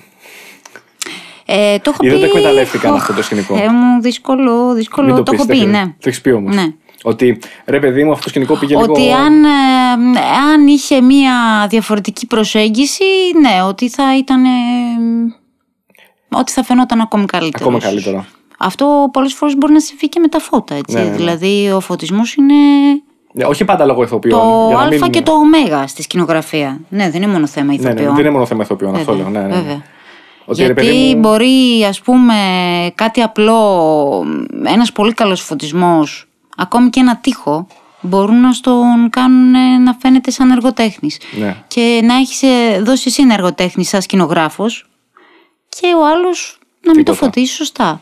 Αυτό. Δηλαδή, Αυτό ναι. είναι δηλαδή να δέσουν λίγο και όλα μαζί τα Ναι, πράγματα. ναι, ναι, ναι, όχι, το προσέγγισε και εγώ λάθος. Γιατί μπορεί να μην είναι ακριβώς θέμα ηθοποιών αυτό που είπες. Μπορεί να είναι θέμα πώς θα αναδειχθεί μέσα από. και θέμα σκηνοθεσίας μπορεί να είναι. Μπορεί να είναι και θέμα, πώ είπες, και φωτισμού. Είναι όλων. Είναι όλων. Και πάλι δηλαδή. Ναι. Οπότε ήταν και δικό μου αυτό σου λέω. Δεν είναι, ας μην μείνουμε μόνο στο πώς το αξιοποίησαν και οι ηθοποιοί, αλλά είναι όλο γενικότερα πώς Είναι όλο, αξιοποιήθηκε. όλο, όλο. Είναι αυτό. Α, Ξανά. Εκεί είναι και η ομαδική δουλειά που λέμε. Δηλαδή είναι. Αυτό είναι δεν αυτό είσαι το μέγα. εικαστικός που πας και παραδίδεις μια εγκατάσταση ή ένα πίνακα. Αποφασίζεις πώς θα το φωτίσεις και το αφήνεις εκεί πέρα και κάποιος θα το αγοράσει ή θα το βγάλει στην έκθεση. Δεν είναι έτσι. Ναι, ναι, ναι. Είναι θεωρεί το Έχει το σκηνικό. ρίσκο του. Έχει το ρίσκο του. Ε, Βέβαια, εντάξει. Θεωρεί ότι το σκηνικό από μόνο του παρόλα αυτά, έτσι, standalone, είναι και από μόνο του αυτό ένα έργο τέχνης. Μια που το ανέφερες και πριν. Μόνο του χωρίς ηθοποιούς εννοείς; Εντάξει, όχι. Ε, Και οι ηθοποιοί μέσα σε αυτό. Δεν λέω ότι απαραίτητα βγάζουμε τους ηθοποιούς από εκεί ή οτιδήποτε άλλο. Αλλά αν απομονώσει, παιδί μου, το σκηνικό, είναι αυτό που σου είπα. Δηλαδή, βλέπουμε μια παράσταση. Όπως έλεγαμε και πριν. Και εσύ για λίγο αφαιθείς και επικεντρωθείς στο σκηνικό γιατί λες: Πω, πω, τι ωραίο σκηνικό. Ναι. παιδί μου. Πολύ όμορφο, πολύ ωραίο, έξυπνα δ- βαλμένο. Και για λίγο ξεχαστείς από, το- από το action, δηλαδή από εκεί που γίνεται η, η δράση, και μείνεις λίγο, για, για λίγο δευτερόλεπτα χαθείς. Και ξέρεις, Ναι, τότε έχει καπακώσει το σκηνικό την παράσταση. δεν Εντάξει, ξέρω αν δεν θα πρέπει να γίνεις σε συμβεί όλη την αυτό. παράσταση. Μπορεί να γίνει για δευτερόλεπτα. Είναι ωραίο αυτό που λες. Ε, κοίταξε, ένα σκηνικό και βέβαια μπορεί να είναι εργοτέχνη. Επίσης, ένα εργοτέχνη μπορεί να είναι και σκηνικό. Δηλαδή, Συμφωνώ, συμφωνώ. μπορεί να πάρεις ένα γλυπτό, να το βάλεις, τοποθετήσεις ναι. σωστά, ανάλογα με το τι θα συμβεί, ε, και να είναι εργοτέχνης, βέβαια. Ναι. Θέλω να πω ότι θα, ξέρεις, θα με ενδιαφέρει πάρα πολύ. Να πω, μιλάμε για σκηνογραφία και θεωρώ ότι πολύ λίγο αυτό φωτίζεται. Καλά, δεν μιλάω καν στην τηλεόραση, λέω γενικότερα. Δεν, δεν το ακούω πολύ, εγώ τουλάχιστον. Και θεωρώ ότι είναι, είναι κρίμα, όχι μόνο για τη σκηνογραφία που σκοπεί και για άλλα, και για τη χορογραφία ίσως και για οτιδήποτε άλλο. Θα ήταν πολύ ενδιαφέρον ίσως σαν μια έκθεση, δηλαδή να γινόταν μια περιοδική έκθεση και να κάποια σκηνικά από θέατρο, από κινηματογράφο, από οτιδήποτε, να τα έβλεπες αυτά σε μια έκθεση. Βραβευμένα ίσως ή επιλεγμένα από κάποιον λέγοντας ότι αυτά είναι παιδιά πολύ αξιόλογα. Ελάτε να δείτε. Ελάτε να δείτε και τη δουλειά του σκηνογράφου και πώς αυτή ε, αποτυπώνεται σε διάφορες σκηνές πολύ διάσημε που έχετε δει και ελάτε να τα δείτε και από κοντά.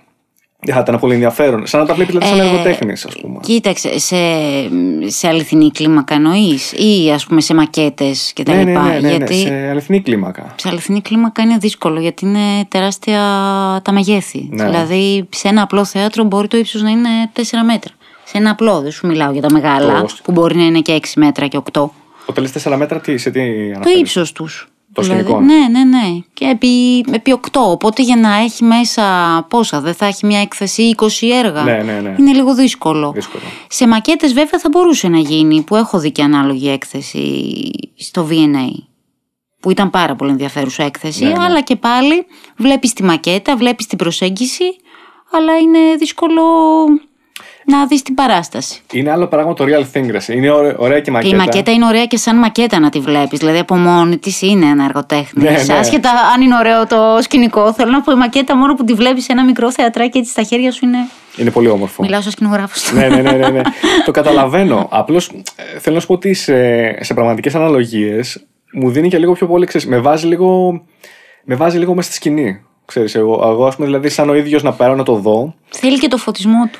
Εντάξει, θα κάνουμε και το φωτισμό. Ρε παιδί μου, θέλω να σου πω ότι μ, από... ας πάρουμε το θέατρο. Ναι. Και ας πούμε τα ελληνικά θέατρα που συνήθως τα σκηνικά μέσα δεν είναι τεράστια, να πω, ή στο πιο μικρά θέατρα συνήθως δεν είναι τεράστια. Ή τουλάχιστον ότι, ότι είναι πολύ μεγάλο να μην περιλαμβάνεται αυτό.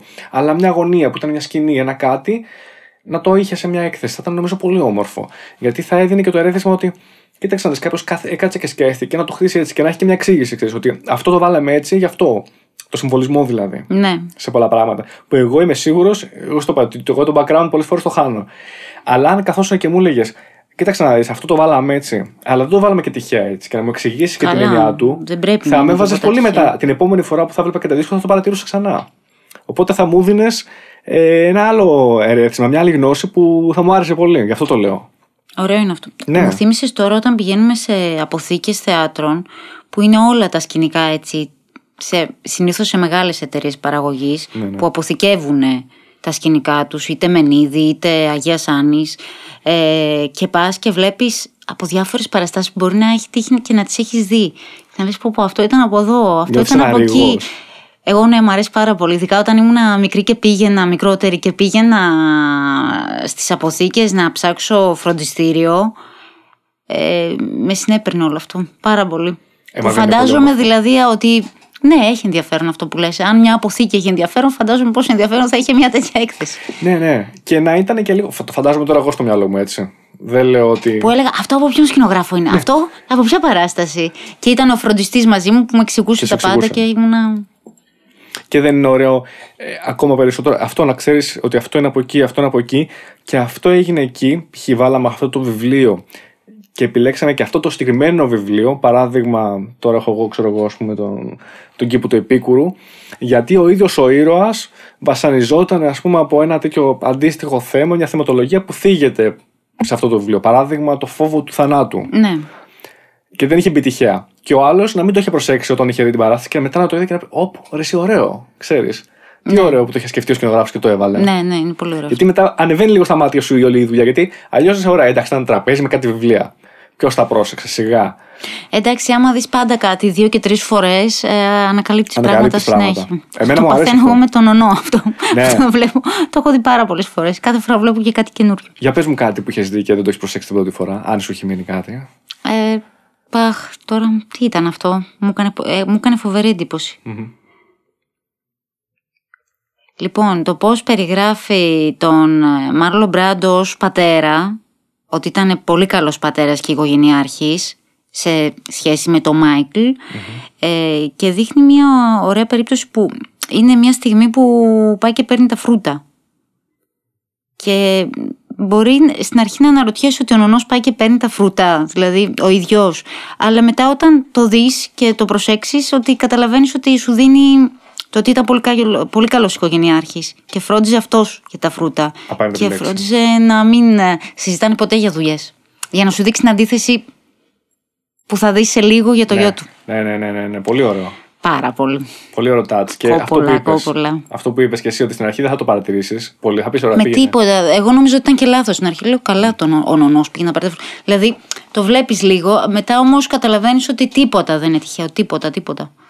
Έχεις βάλει σε δικα... Ξέρεις την ε, έννοια του easter egg; Τι σημαίνει; Το κόκκινο αυγό Easter σε egg. φάση Είναι τύπου ότι πολύ ρε παιδί μου καλλιτέχνη να δεις αν θα το προσέξει ο άλλο. Ναι, ναι, ναι, ναι. Το έχω Να- διαβάσει κάπου Να αυτό. Ναι. φυτέψεις κάτι, ας πούμε, εγώ είμαι ζωγράφο. Και σε ένα πίνακα θα βάλω κάτι. Δικό μου προσωπικό. Και θα το προσέξω αυτό ελάχιστη, γιατί το βάλω εγώ για τη δική μου πλάκα, ας πούμε. Νομίζω ότι όλοι το κάνουμε αυτό. αυτό αυτό είχα σαν το έχει κάνεις και εσύ στα σκηνικά σου. Για πες μου ένα δικό σου easter egg που δηλαδή έχεις στον κάνει. Oliver Twist είχα βάλει ένα μαντίλι λεοπάρ. Γιατί ω Όσοι με γνωστόν ο ξέρουνε- Oliver Twist έβαζε Ναι, ένα λεοπάρα ας πούμε, λοιπόν, και έβγαινε.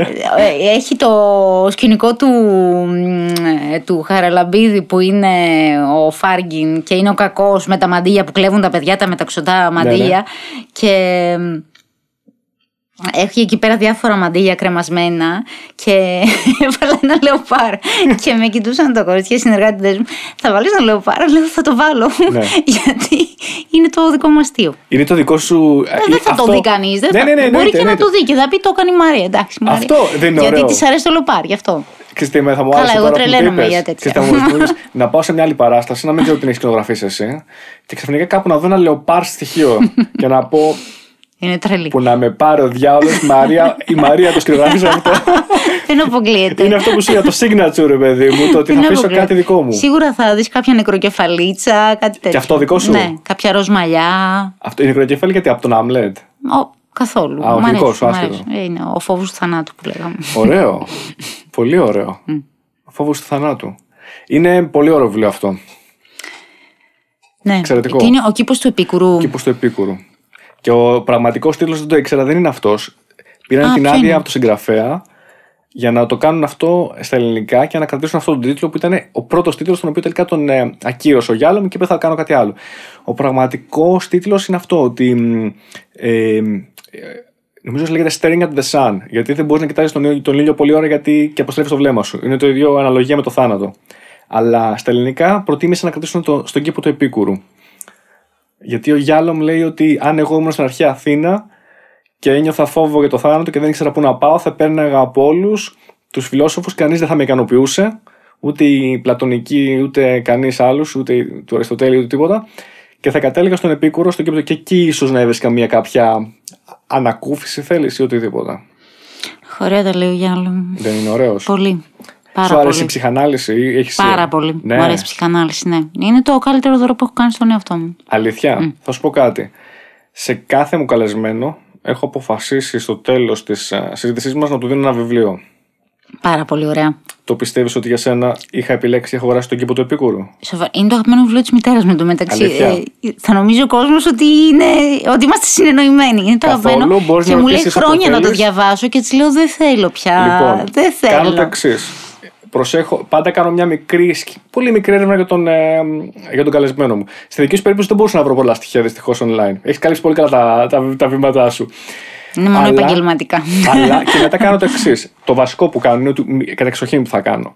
Θα ψάξω να σχεδιοληθώ λίγο ένα βιβλίο που θα έπαιρνα στον καλεσμένο μου. Ο πρώτος κανόνας για να το πάρω το βιβλίο αυτό θα έπρεπε να είναι ένα βιβλίο που θα με ενδιαφέρει και εμένα να διαβάσω. ναι, εντάξει. Για, για κάποιο λόγο. Γιατί αλλιώς Συμφωνώ. πάλι δεν θα μου βγει. Και ψάχνοντας, ψάχνοντας, έλεγα στην αρχή κάτι στα αγγλικά. Αλλά λέω τώρα η Μαρία, λέω, θα ενδιαφερθεί να διαβάσει κάτι στα αγγλικά ή όχι. Λέω, Μπορεί να μπορεί, βαριέμαι, ναι. μπορεί, αλλά για να μην το ρισκάρω. Έχω θα γίνει ψαχτώ- τεμπέλα με τα χρόνια, Γιώργο. Ναι. Εγώ διαβάζω Κάτι και που στα δεν αγγλικά. είχα. Ε, μου αρέσει πολύ. Κάτι που δεν είχα, έχω τεμπελιά πια. Και τότε το επόμενο, η επόμενη συζήτηση που θα κάνουμε, αν ε, με τιμήσει και ξαναέρθεις, θα είναι κάτι στα αγγλικά, αλλά δεν θα σου πω τι, θα είναι πάλι έκπληξη. Εντάξει, θα με κάνεις να διαβάσω τα αγγλικά μετά από τόσα χρόνια. Ναι, ναι, ναι, ναι, ναι. είναι πολύ εύκολο. Μην ανησυχείς. Τα πρώτα πέντε λεπτά μετά το ξεχνάς. Ναι. Είναι σαν τα σκηνικά. Στην παράσταση, τα πρώτα πέντε λεπτά με χτυπάνε και μετά από λίγο το ξεχνάω. μετά θα με ρωτάς, τι είδες, Πού να θυμάμαι, ρε παιδί. Δεν μου; θυμάμαι. Εγώ σου λέω, είμαι, είμαι από αυτούς τους τύπους, δεν ξέρω αν υπάρχει κάποιος άλλος σαν και εμένα. Θα ήθελα κάπου να, να νιώσω μια ανακούφιση ότι υπάρχουν κι άλλοι σαν και εμένα. Όχι, δεν προσέχουν τα σκηνικά. Σίγουρα αλλά- υπάρχουν άνθρωποι που επικεντρώνονται μόνο στους ηθοποιούς και δεν τους νοιάζει καθόλου το. Ε, εγώ θα σου πω τι πιστεύω ότι ισχύει για μένα. Θα ήθελα ο Γιάλο μου να μου κάνει ψυχανάλυση και να μου το πει αυτό όμως. Πιστεύω ότι τα παρατηρώ όλα, αλλά μετά από λίγο αυτά όλα μένουν στο υποσυνείδητο. Και μπορεί να μου βγουν σε όνειρα, μπορεί να μου βγουν αργότερα, να συνδυάσω κάτι με κάτι που είχα δει. Δηλαδή μου έχει τύχει αυτό πολλές φορές. Αλλά μετά τα 5 λεπτά, 10 λεπτά, α, εκείνη τη στιγμή που θα με ρωτήσει, μπορεί να σου πω ότι να σας στήσω και να πω δεν θυμάμαι. Δεν θυμάμαι τι χρώμα ήταν, δεν θυμάμαι ακριβώς το αντικείμενο. Απ' την άλλη, μπορεί να μου έχει μείνει κάτι πάρα πολύ από σκηνικό, ας πούμε, παράδειγμα, αυτό που σου είπα πριν. Ένα βιβλίο στο τραπέζι ή κάτι που. Και να μου έχει μείνει τόσο πολύ σαν εικόνα που να επιστρέψει αυτό που σου είπα μετά σε όνειρο μετά από μήνες, χρόνια και να προσπαθώ να θυμηθώ πού το έχω δει αυτό. Γιατί συνήθως- είναι και αυτό. Ναι, γιατί συνήθως πάντα στα όνειρα είναι εικόνες που πι- πιθανότητα τις έχεις δει κάπου.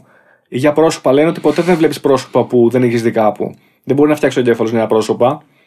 Είναι σίγουρα κάτι που έχει δει. Τα όνειρα. Είναι και αυτό ονειρική συζήτηση. είναι άλλο ωραίο Άλλο τομέας. κεφάλαιο, ναι.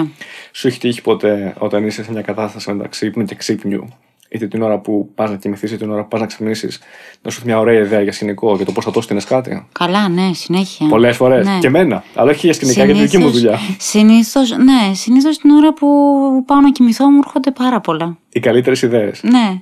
Δηλαδή όταν έχει ησυχία, όσο μπορώ να έχει ησυχία, ε, μου έρχονται τα καλύτερα, ναι. Αυτό πιστεύω ότι. Πιστεύω ότι εξηγείται και επιστημονικά ότι εκείνη τη στιγμή ο εγκέφαλο μπαίνει σε μια λειτουργία άλλη. Άλλη συχνότητας, να το πω τώρα, το λέω τελείως καταχρηστικά, μην με πυροβολήσετε. ξέρεις, ότι μ, αυτό που λέμε μεταξύ ύπνου και ξύπνου και ξαφνικά νομίζω ότι αγγίζεις πράγματα που ίσως να βρίσκονται στο υποσυνείδητο. Εκείνη τη στιγμή, αν σε ρωτούσα, δεν θα το θυμόσουν, αλλά εκείνη τη στιγμή γίνεται η σύνδεση και επειδή στο συνειδητό έχει ακόμα αυτό που θες να, να λύσεις σαν πρόβλημα, ας πούμε, αντλεί από εκεί Ναι. και τάκ έρχονται ιδέες. Ωραίο. Έτσι το ερμηνεύω εγώ. Μπορεί να κάνω τραγικό Ωραία λάθος, οπότε μην, με, μην το πάρεις σαν. Όχι, μ' αρέσει σαν ερμηνεία. Μ' αρέσει. Θα μπορούσε να είναι. Ναι. Γι' αυτό σου λέω ότι τι θε, πού θέλω να καταλήξω με τα σκηνικά. Θεωρώ ότι πολλές φορές μπορεί να έχεις κάνει κάτι και εσύ για να πεις: OK, ρε παιδί μου, ωραία δουλειά, αλλά εγώ δεν θα, ξέρεις, δεν θα αρχίσω να αυτό, ξέρεις, ας πούμε, θαυμάζομαι. Δεν ξέρεις τι μπορείς να έχεις φυτέψει στο μυαλό του θεατή που θα έρχεται να το δει. Ειδικά κάποιου Μακάρι. νεαρού ή νεαρής και να πει τι όμορφο αυτό. Μου έδωσε ρε παιδί μου πολύ ωραία αισθητική. Θέλω κι εγώ να κάνω κάτι, όχι απαραίτητα με τη σκηνογραφία, κάτι άλλο ρε παιδί μου, αλλά να εμπνευστεί από αυτό, ξέρεις. Ωραίο είναι αυτό πάρα πολύ. Εγώ είμαι σίγουρος ότι έχει συμβεί. Και εδώ στο λέω. Είμαι σίγουρος. Δεν γίνεται να μην έχει συμβεί. Στατιστικά δεν γίνεται να μην έχει συμβεί. Μπορεί να μην το μάθεις ποτέ, αλλά να είσαι Ναι. σίγουρο ότι αυτό που κάνεις Ε, Τώρα κάπου έχει θυμήθηκα που αντίκτυπο. είχε έρθει ένα παιδάκι στην πρεμιέρα του Όλιβερ και μου λέει: Κυρία, εσείς κάνατε τα σκηνικά και τα κοστούμια. Συγχαρητήρια μου λέει. Συγχαρητήρια. Είναι γενέστατο παιδάκι, Τι ωραίο. Παναγία μου.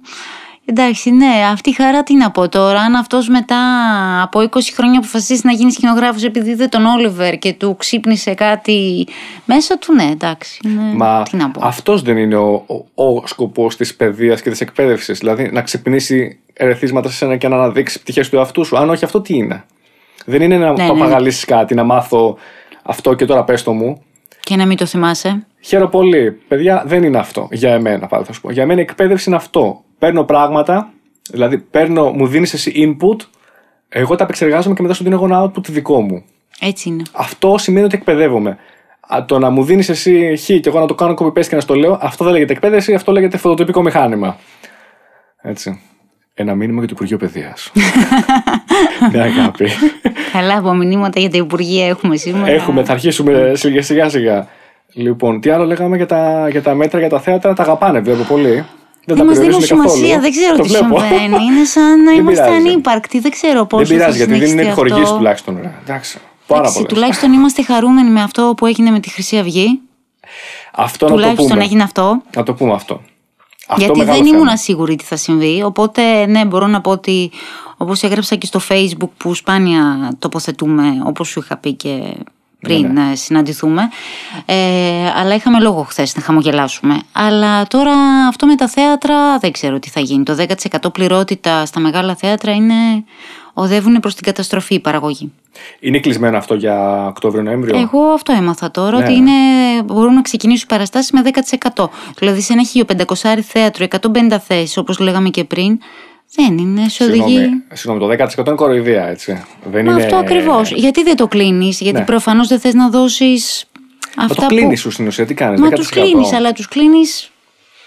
Με, με συγχωρείς, είναι κοροϊδία γιατί είναι, είναι, χειρότερο, Εικονικά. από, είναι χειρότερο. Γιατί αλλιώς, αν έλεγες παιδιά, απλά σας κλείνω, θα ήσουν τουλάχιστον ευθύς. Αυτό είναι λίγο Κοίταξε, πλάγιος στο να πεις προφανώ. όχι. Ναι, αυτό ακριβώς. Προφανώς αποφεύγουμε τα επιδόματα προς ηθοποιούς, προς τεχνικούς, προς Ναι, ναι, όλου τους βέβαια. συντελεστές. Πώς και δεν έβαλε 0,1%. Επίσης, όλοι αυτοί οι άνθρωποι πληρώνουν. Α μην μιλήσω μόνο για εμάς, για συντελεστές, τεχνικούς, ηθοποιούς, να μιλήσω και για τους παραγωγούς που πληρώνουν ενίκεια. Δηλαδή δεν, δεν είναι δικά τους τα θέατρα. Πώς θα βγουν αυτά, δεν ξέρω. Λοιπόν, αυτό δεν θέλω γιατί το έχουμε πει πολλές φορές. Δεν Δεν ξέρω, θέλω αλλά το- θέλω να σου πω ότι αν η παραγωγή είναι σε άθλια κατάσταση, μετά είναι όλο αυτό αλυσιδωτή αντίδραση. Θα, θα, θα το δούμε στα επόμενα χρόνια. Εννοείται. Θα, φοβ- θα φοβούνται να ξεκινούν παραστάσεις. Μα δεν θα έχουν να ξεκινήσουν παραστάσεις. Δεν είναι να φοβούνται. Μ' δεν αρέσει είναι- και εγώ να ήμουν. Εγώ. Να μου έλεγες ότι έχω κάποια χρήματα να επενδύσω στο θέατρο πολύ Ναι. όμορφα γιατί έχω και το μεράκι και οτιδήποτε και την όρεξη κτλ. Άμα αύριο μεθαύριο φοβάμαι ότι δεν ξέρω τι θα μου ξημερώσει, πού να πάω; Όχι, δεν, Κατάλαβες. δεν γίνεται έτσι. Δεν, γι- πραγματικά δεν γίνεται έτσι και είναι κρίμα που δεν, γίνεται, δεν δίνεται μια οριστική απάντηση. Δηλαδή, απλά είναι απλό ρε παιδιά. Δεν ξέρω. Πάλι και στα δικά μάτια είναι απλό. Μέτρα, μέτρα ασφαλείας και μια αλφα πληρότητα που εξασφαλίζει βιωσιμότητα. Αλλιώς μην τα ανοίξει καθόλου, δεν έχει νόημα. Κοίταξε, η ειλικρίνεια φέρνει και μ, κάποιες ευθύνες. Δεν μπορείς να είσαι ειλικρινής αν δεν πεις θα σας κλείσω. Αυτά πρέπει να μας πληρώσει να μας κλείσεις. Οπότε μας αφήνεις ανοιχτούς και μας αφήνεις στο έλεος. Περί σκηνογραφίας και, και φαίνεστε και ουσίας να μιλήσουμε λίγο. Δηλαδή, βλέπεις ότι κάποια πράγματα γίνονται για το φαίνεστε και όχι για την ουσία; Στη σκηνογραφία; Παντού. Και στη ζωή. Στη σκηνογραφία πάρα πολύ το βλέπω. Και στη ζωή. Πάρα πολύ. Ενώ θα πρέπει να είναι το αντίθετο. Θα πρέπει η Μα, ουσία να σε Βλέπω οδηγήσει πάρα στην πολλά εικόνα. πράγματα που δεν είναι. Και ολόκληρες παραστάσεις που δεν έχουν καμία ουσία. Ανέβηκαν μόνο για να ανέβουν. Εννοείται. Υπάρχει ποικιλία. Εγώ φαντάζομαι, αν ήμουν σκηνογράφος, θα το προσέγγιζα ως εξής. Προφανώς με ενδιαφέρει εικόνα, αλλά θα πήγαινα πρώτα από την ουσία να εξασφαλίσω αυτή την ουσία του και μετά να πάω προς τα έξω. Δηλαδή ξεκινάω από μέσα προς τα έξω, όχι από έξω και άμα πάω προς τα μέσα μπορεί και να πάω, ξέρεις. Ε, βέβαια, αλλιώς δεν έχει νόημα. Αλλιώς είναι αυτό που λέγαμε. Δηλαδή, αν δεν προσεγγίσεις το κείμενο, να βρεις την ουσία του κειμένου, να συζητήσεις με το σκηνοθέτη σου προς τα που θα πάτε και τι θέλετε να βγάλετε, ε, τότε δεν έχει. Ε, Κάνε ένα πίνακα ζωγραφικής που σε εκφράζει και Ναι, ναι, ναι. βγάλει τον. Πούλα τον στο eBay, δεν ξέρω. Περί- Είναι κάτι άλλο. Περί σκηνικού της ζωής μας, θεωρείς ότι μέσα από την αισθητική που βγάζει ο καθένας, στον τρόπο που ζει τη ζωή του, στον τρόπο που τη σκηνογραφεί, σπίτι του, στο τι επιλέγει να διακοσμήσει. Όσο μου αρέσει αυτή η ερώτηση. Είναι όλη μου η φιλοσοφία ναι, αυτό βγάζει που με ρωτάς. πράγματα για το χαρακτήρα του και την προσωπικότητά του. Πιστεύω ότι το κάθε τι που κάνουμε, το πώς το κάνουμε, ακόμα, τι να σου πω, και ο τρόπος και το τι θα φας, τι... Τα πάντα έχουν να κάνουν με το τι είμαστε. Ναι, ναι, ναι. Και το ποιοι- τι θέλουμε να βγάλουμε και από τον εαυτό μας. Π.χ. ας πούμε, θέλω να σου πω ότι εγώ δεν εμπιστεύομαι τους ανθρώπους που λένε Εγώ δεν έχω πρόβλημα, τρώω τα πάντα. ε, αν ακούσω αυτό το πράγμα, Ναι. κάτι με πιάνει. Θέλω να ακούσω, ρε παιδί μου, ότι δεν μ' αρέσει η ντομάτα. Δεν Ναι, μ' ναι, ναι. αρέσει.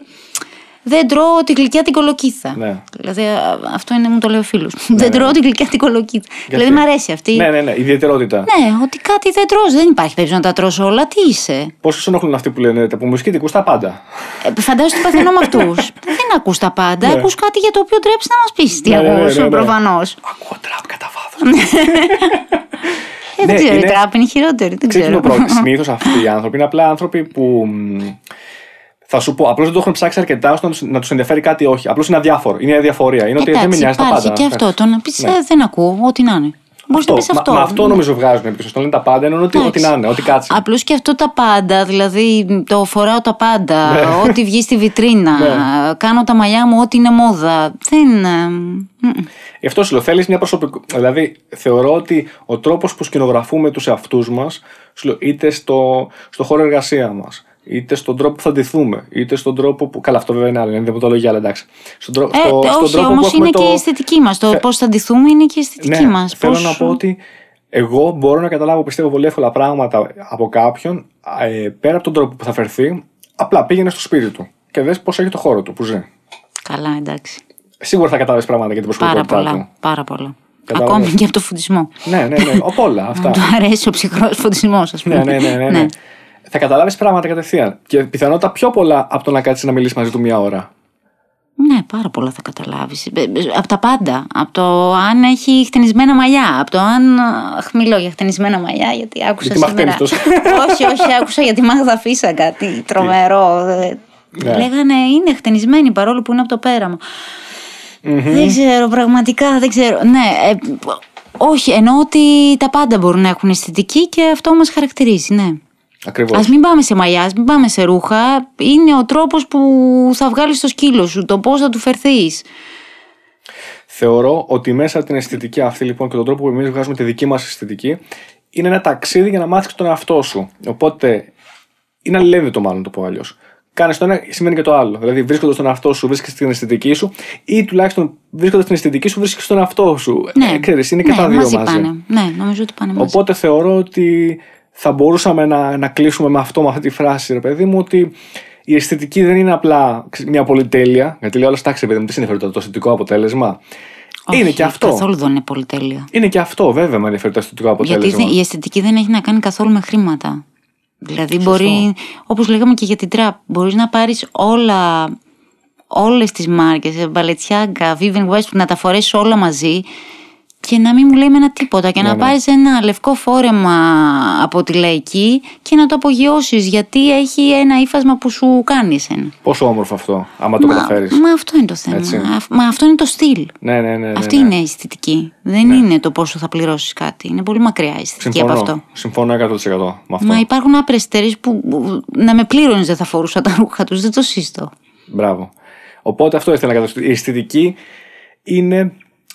Είσαι εσύ ο ίδιος. Είναι η προσωπικότητά σου, είναι ο τρόπος να, να βγάζεις τον εαυτό σου και προς τα έξω και είναι και αυτό εξίσου πάρα πολύ σημαντικό. Δεν είναι απλά κάτι δευτερεύον. Εκεί θέλω να πω. Εκεί θέλω να καταλήξω. Ναι, ναι, ναι. Κατάλαβες. Δεν είναι απλά ότι, ΟΚ, λέγαμε πριν για το φαίνεσθαι, αλλά ξέρεις, αυτό που έχω στο μυαλό μου είναι πάρα πολύ ουσιαστικό. Δεν είναι απλά, μπορεί να φαίνεται απλά σαν εικόνα, αυτό που λες, ο τρόπος που ντύνεσαι. Κι όμως αυτό βγάζει το μέσα και την ουσία σου. Οπότε ναι. είναι αυτό. Βέβαια. Λοιπόν, Μαρία, νομίζω μπορούμε να κλείσουμε εδώ τη συζήτηση. Ναι. Καλά, θα μπορούσαμε να μιλάμε για ώρες. Για ώρες, γιατί ακόμα έχουμε πούμε πάρα πολλά πράγματα. Ναι. Οπότε, οπότε μπορούμε να σε ξανακαλέσω για να σου δώσω και δεύτερο βιβλίο έκπληξη. Τέλεια, τέλεια. Θα έρχομαι να παίρνω βιβλία. για αυτόν τον λόγο μόνο. Σε Θα ευχαριστώ λέω- πάρα πολύ. Εντάξει, σου είπα. Είναι για μένα. Ε, μου αρέσει πολύ να δίνω Ωραία κάτι ήταν. προσωπικό και αυτό ήταν το καλύτερο που μπορούσα να σκεφτώ. Ήταν ωραία, να- ήταν πολύ ωραία. Μακάρι να σκεφτώ κάτι καλύτερο στο μέλλον, δεν ξέρω. Μπορεί, Να είσαι καλά. μπορεί Και να είναι καλή μια συνέχεια. εικόνα, μπορεί να ζωγραφίζω κάτι. Γιατί όχι; Είμαι πολύ κακός ζωγράφος. Αποκλείεται. Ε, άμα σου λέω τώρα. Κακός ζωγράφος τι είναι, μην μου πεις κάνω στραβές γραμμές. Ε, ναι, δεν αυτό χαρακτε- εννοώ. όχι, όχι. Δεν χαρακτηρίζει εννοώ. αυτό ένα Όχι. ζωγράφο ίσχυε γραμμές, όχι. Βλέπεις ούτε ξέρω τι σημαίνει κακός ζωγράφος εδώ πέρα. Απλώ δεν έχω ασχοληθεί. Αυτό είναι πιο πολύ. Για να είμαι ειλικρινής. Δεν έχω Σκέψω ασχοληθεί. ότι ο Πικάσο πάλεψε ολόκληρη τη ζωή του για να μάθει να ζωγραφίζεις σαν παιδί. Ναι. Μόνο αυτό θα σου πω. Δεν Ναι, τον αλλά εγώ είμαι, αφορούσε είμαι καθόλου. φαν του Νταλίου, όχι του Πικάσου. Είναι αυτό το Ε, θέμα. μου. εντάξει, κάποιο ταλέντο και στους δύο. Συμφωνώ, αλλά ο Νταλή ήταν και τρελάρας, μου άρεσε πάρα πολύ. Το- Δεν το- το μπαίνω λατρεύω αυτόν τον καθόλου τύπο. σε διαδικασία να ξεχωρίζω τα Ναι. ταλέντα. Ναι, ναι, ναι. Όχι, λέω Πηγαίνω σε αισθητικά, ένα σαν μουσείο αποτέλεσμα. και ευχαριστιέμαι τους πάντες για το δικό τους λόγο. Δηλαδή ο καθένας έχει να δώσει σελίδες στην ιστορία της τέχνης. Δεν μπορώ να μπω σε αυτό το ουδής αντικατάστατος. Δηλαδή δεν είναι ή αυτός ή ο άλλος. Με τίποτα. Ναι, ναι, ναι. Όχι, σε αυτό, σε αυτό σου δίνω πόντο. Έχεις δίκιο, έχεις δίκιο. Εγώ δεν μπορώ να το κάνω αυτό πάντα. Είμαι με κάποιου Καλά, όχι καλλιτέχνες, πάντα. δηλαδή ξεχωρίζω. Εντάξει, το καταλαβαίνω. Ναι, το καταλαβαίνω. Αλλά είναι, καταλαβαίνω και ότι αυτό δεν είναι πολύ καλό γιατί με, ε, μου στενεύει λίγο τα όρια. Δηλαδή, συμφωνώ ότι ο δικός τρόπος προσέγγισης σε κρατάει λίγο πιο, ξέρεις. Σε Εμένα μου γρήγορση. αρέσει, γιατί ας πούμε πηγαίνω σε ένα μουσείο και θα δω πω, πω, μα τι κάνει αυτός με τα χρόνια. Μετά θα πάω δίπλα στην άλλη αίθουσα, θα πω, μα κοίτα όμως, έχει, έχει βρει αυτό το χρώμα. Θα πάω στην τρίτη αίθουσα και θα πω, μα κοίτα ο τρόπος όμως της λεπτομέρειας, π.χ. για τον Ταλή, με τέτοια λεπτομέρεια.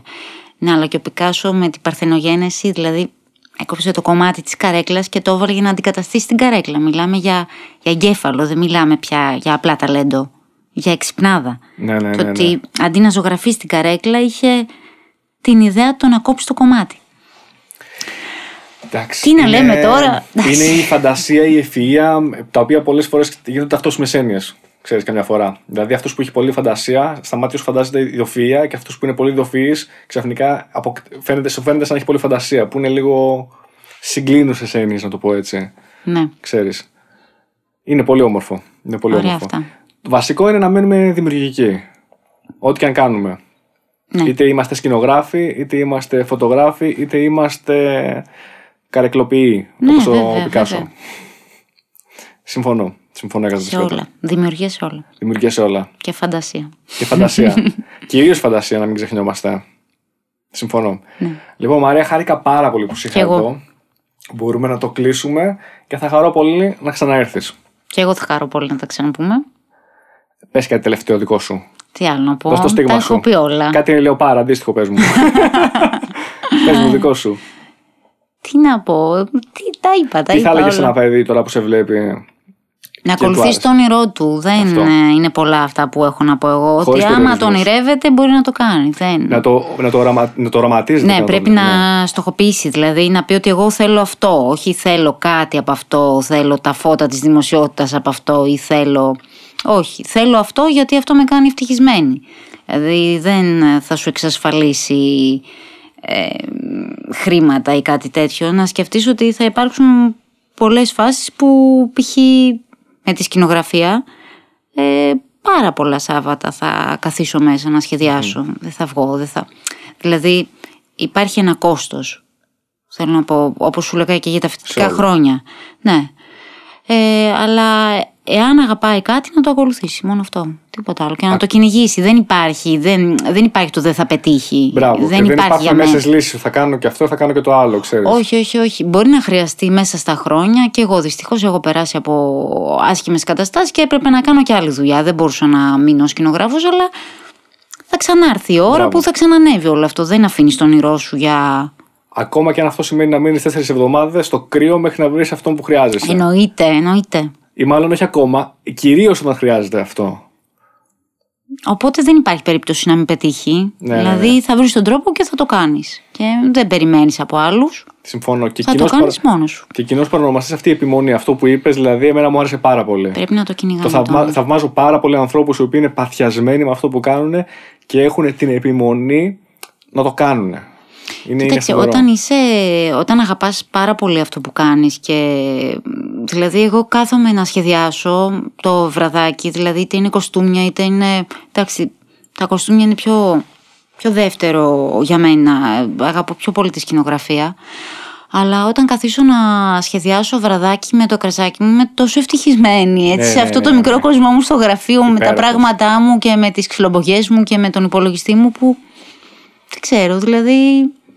Και λέω μακάρι αυτό το σκηνικό να γίνει στο τέλος. Δηλαδή, όταν το σχεδιάζω, γιατί πρέπει να περάσει και από τα χίλια κύματα. Εγώ είμαι σίγουρος ότι αν αυτό το σκηνικό το έχεις κάνει με τόσο πολύ αγάπη, πώ Συνήθως συνήθως είναι και ο παραγωγός σε φάση που. και εγώ θέλω να το κάνουμε Ναι. και θα το παλέψουμε. Ναι, και θα ναι, το... ναι, ναι, ναι. ναι. Ναι, εγώ το έχω δει αυτό πολύ αυτό στη ζωή μου. Λοιπόν, θα κλείσω, Αυτά. με αυτό, θα κλείσω με αυτό με το μικρό κόσμο που είπες, γιατί θα σου υπενθυμίσω το πώς λεγόμαστε εμείς εδώ. Λεγόμαστε reality checks. Γιατί; Γιατί. θεωρώ ότι ο καθένας ζει σε ένα δικό του μικρό κόσμο, όπως είπες. Ο καθένας μας όμως. Και θεωρώ όχι μόνο ότι είναι αυτό, είναι και θεμητό, είναι το σωστό πράγμα να κάνεις. Να χτίζεις τους δικούς σου μικρόκοσμου, να ζεις εκεί, αρκεί να φροντίζεις να κάνεις συχνά reality checks και να μην Ναι. σου overlap κάνεις ναι, στην ναι, ναι, πραγματικότητα. πρέπει να βγαίνουμε από αυτό. Όχι να αυτό είναι είσαι ωραία πάντα να εκεί. σχεδιάζουμε να κάνουμε. Πρέπει να ξέρουμε τι γίνεται στην κοινωνία μας, να Μπράβο. έχουμε άποψη γι' αυτό ε, και να ξυπνάμε. Ακριβώς, ακριβώς. Γιατί αλλιώς, αν είσαι τελείως εκτός από αυτό, έχεις αποκοπεί, όχι, τελείωσες.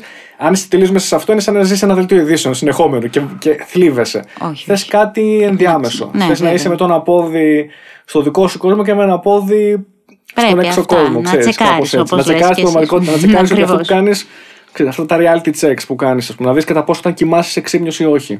Από εκεί έχουμε, Έτσι. έχω αντιλήσει τον τίτλο. Τον τίτλο το σκέφτηκα την ώρα που κοιμόμουν, να ξέρεις. Είναι, έγινε σε μια τέτοια φάση. Μεταξύ ύπνου και ξύπνιου μου ήρθε ο τίτλος. Το reality checks. Ότι τσέκαρε αν. ε, Όχι. Είναι Απλώς αυτό α- που δεν ήξερες που ξύπνησες. Ξεκίνησα να ξυπνάω και μου ερχόταν μια ιστορία στο μυαλό. Αυτό που σου είπα μόλις πριν. Ένιωθα και ξυπνάω και, σκε- και σκέφτομαι στον εαυτό μου ότι ζω σε ένα δικό μου μικρό κόσμο. Όλοι ζούμε σε ένα δικό μου μικρό και, και όλο αυτό που σου εξιστόρισα μέχρι τώρα, μέχρι να φτάσω στις λέξεις reality checks. Και εκεί σταμάτησα. Και με το που σηκώθηκα, το έγραψα κάπου και λέω αυτό μπορεί να μου χρειαστεί κάποια στιγμή. Ωραίο. είναι. Ε, Σου είπα, για κάποιο λόγο εκεί είναι η πιο δημιουργική στιγμή για μένα. εκεί και στον ντους. Όντως. Αυτές οι δύο βασικές. Λοιπόν, δυστυχώς, αλλιώς θα μπορούσα να κοιτάζω και τη βροχή, ρε παιδί μου, αλλά επειδή δεν ζω σε ταινία, Όχι, να όχι. κάθομαι όχι. να, να παίζει μουσική και να κοιτάζω τη βροχή, πιο πολύ συχνά μου γίνεται στον ντους με, εκεί στην επαφή με το υγρό στοιχείο. Έτσι. Λοιπόν, η Μαρία, σε ευχαριστώ πάρα πολύ. Και εγώ, Γιώργο. Απόλαυσα πάρα πολύ τη συζήτησή μας. Θα Και εγώ χαρώ το να ίδιο. μάθω και περισσότερα και μακάρι να δω τη δουλειά σου να γίνεται πράξη τώρα μέσα στους επόμενους μήνες και να μην χρειάζεται να Μακάρι κλείσουμε. να ξεκινήσουμε τα θέατρα πάλι. Μακάρι. Θέλω να Αυτό, πιστεύω. με αυτή την ευχή ας κλείσουμε. Μα πραγματικά θέλω να πιστεύω. Να ασχοληθεί το Υπουργείο μαζί μας και να ξεκινήσουν τα θέατρα με μεγαλύτερη πληρότητα. Ακριβώς. Τονίζοντας ότι, Μέγιστη είναι, δυνατή. τονίζοντας ότι δεν είναι καθόλου πολιτεία, αλλά είναι μεγάλη αναγκαιότητα και με ύψης της σημασίας στο να μείνουν ανοιχτά. Δεν είναι απλά χώροι. Α, ξέρεις. βέβαια, βέβαια. Στη Γαλλία με 19.000 κρούσματα τη μέρα και η πληρότητα είναι πολύ μεγαλύτερη από την Ναι, ναι, Ελλάδα. ναι. Είναι, είναι σημαντικό να ξέρεις τι είναι σημαντικό για την κοινωνία σου. Να το πω έτσι. Ε, ναι. Και η δημιουργία είναι σημαντική. Δεν είναι κάτι δευτερεύον. Δεν είναι. Ευχαριστώ πάρα πολύ. Κι εγώ. Καλό βράδυ. Κλείνουμε εδώ λοιπόν. Over and out.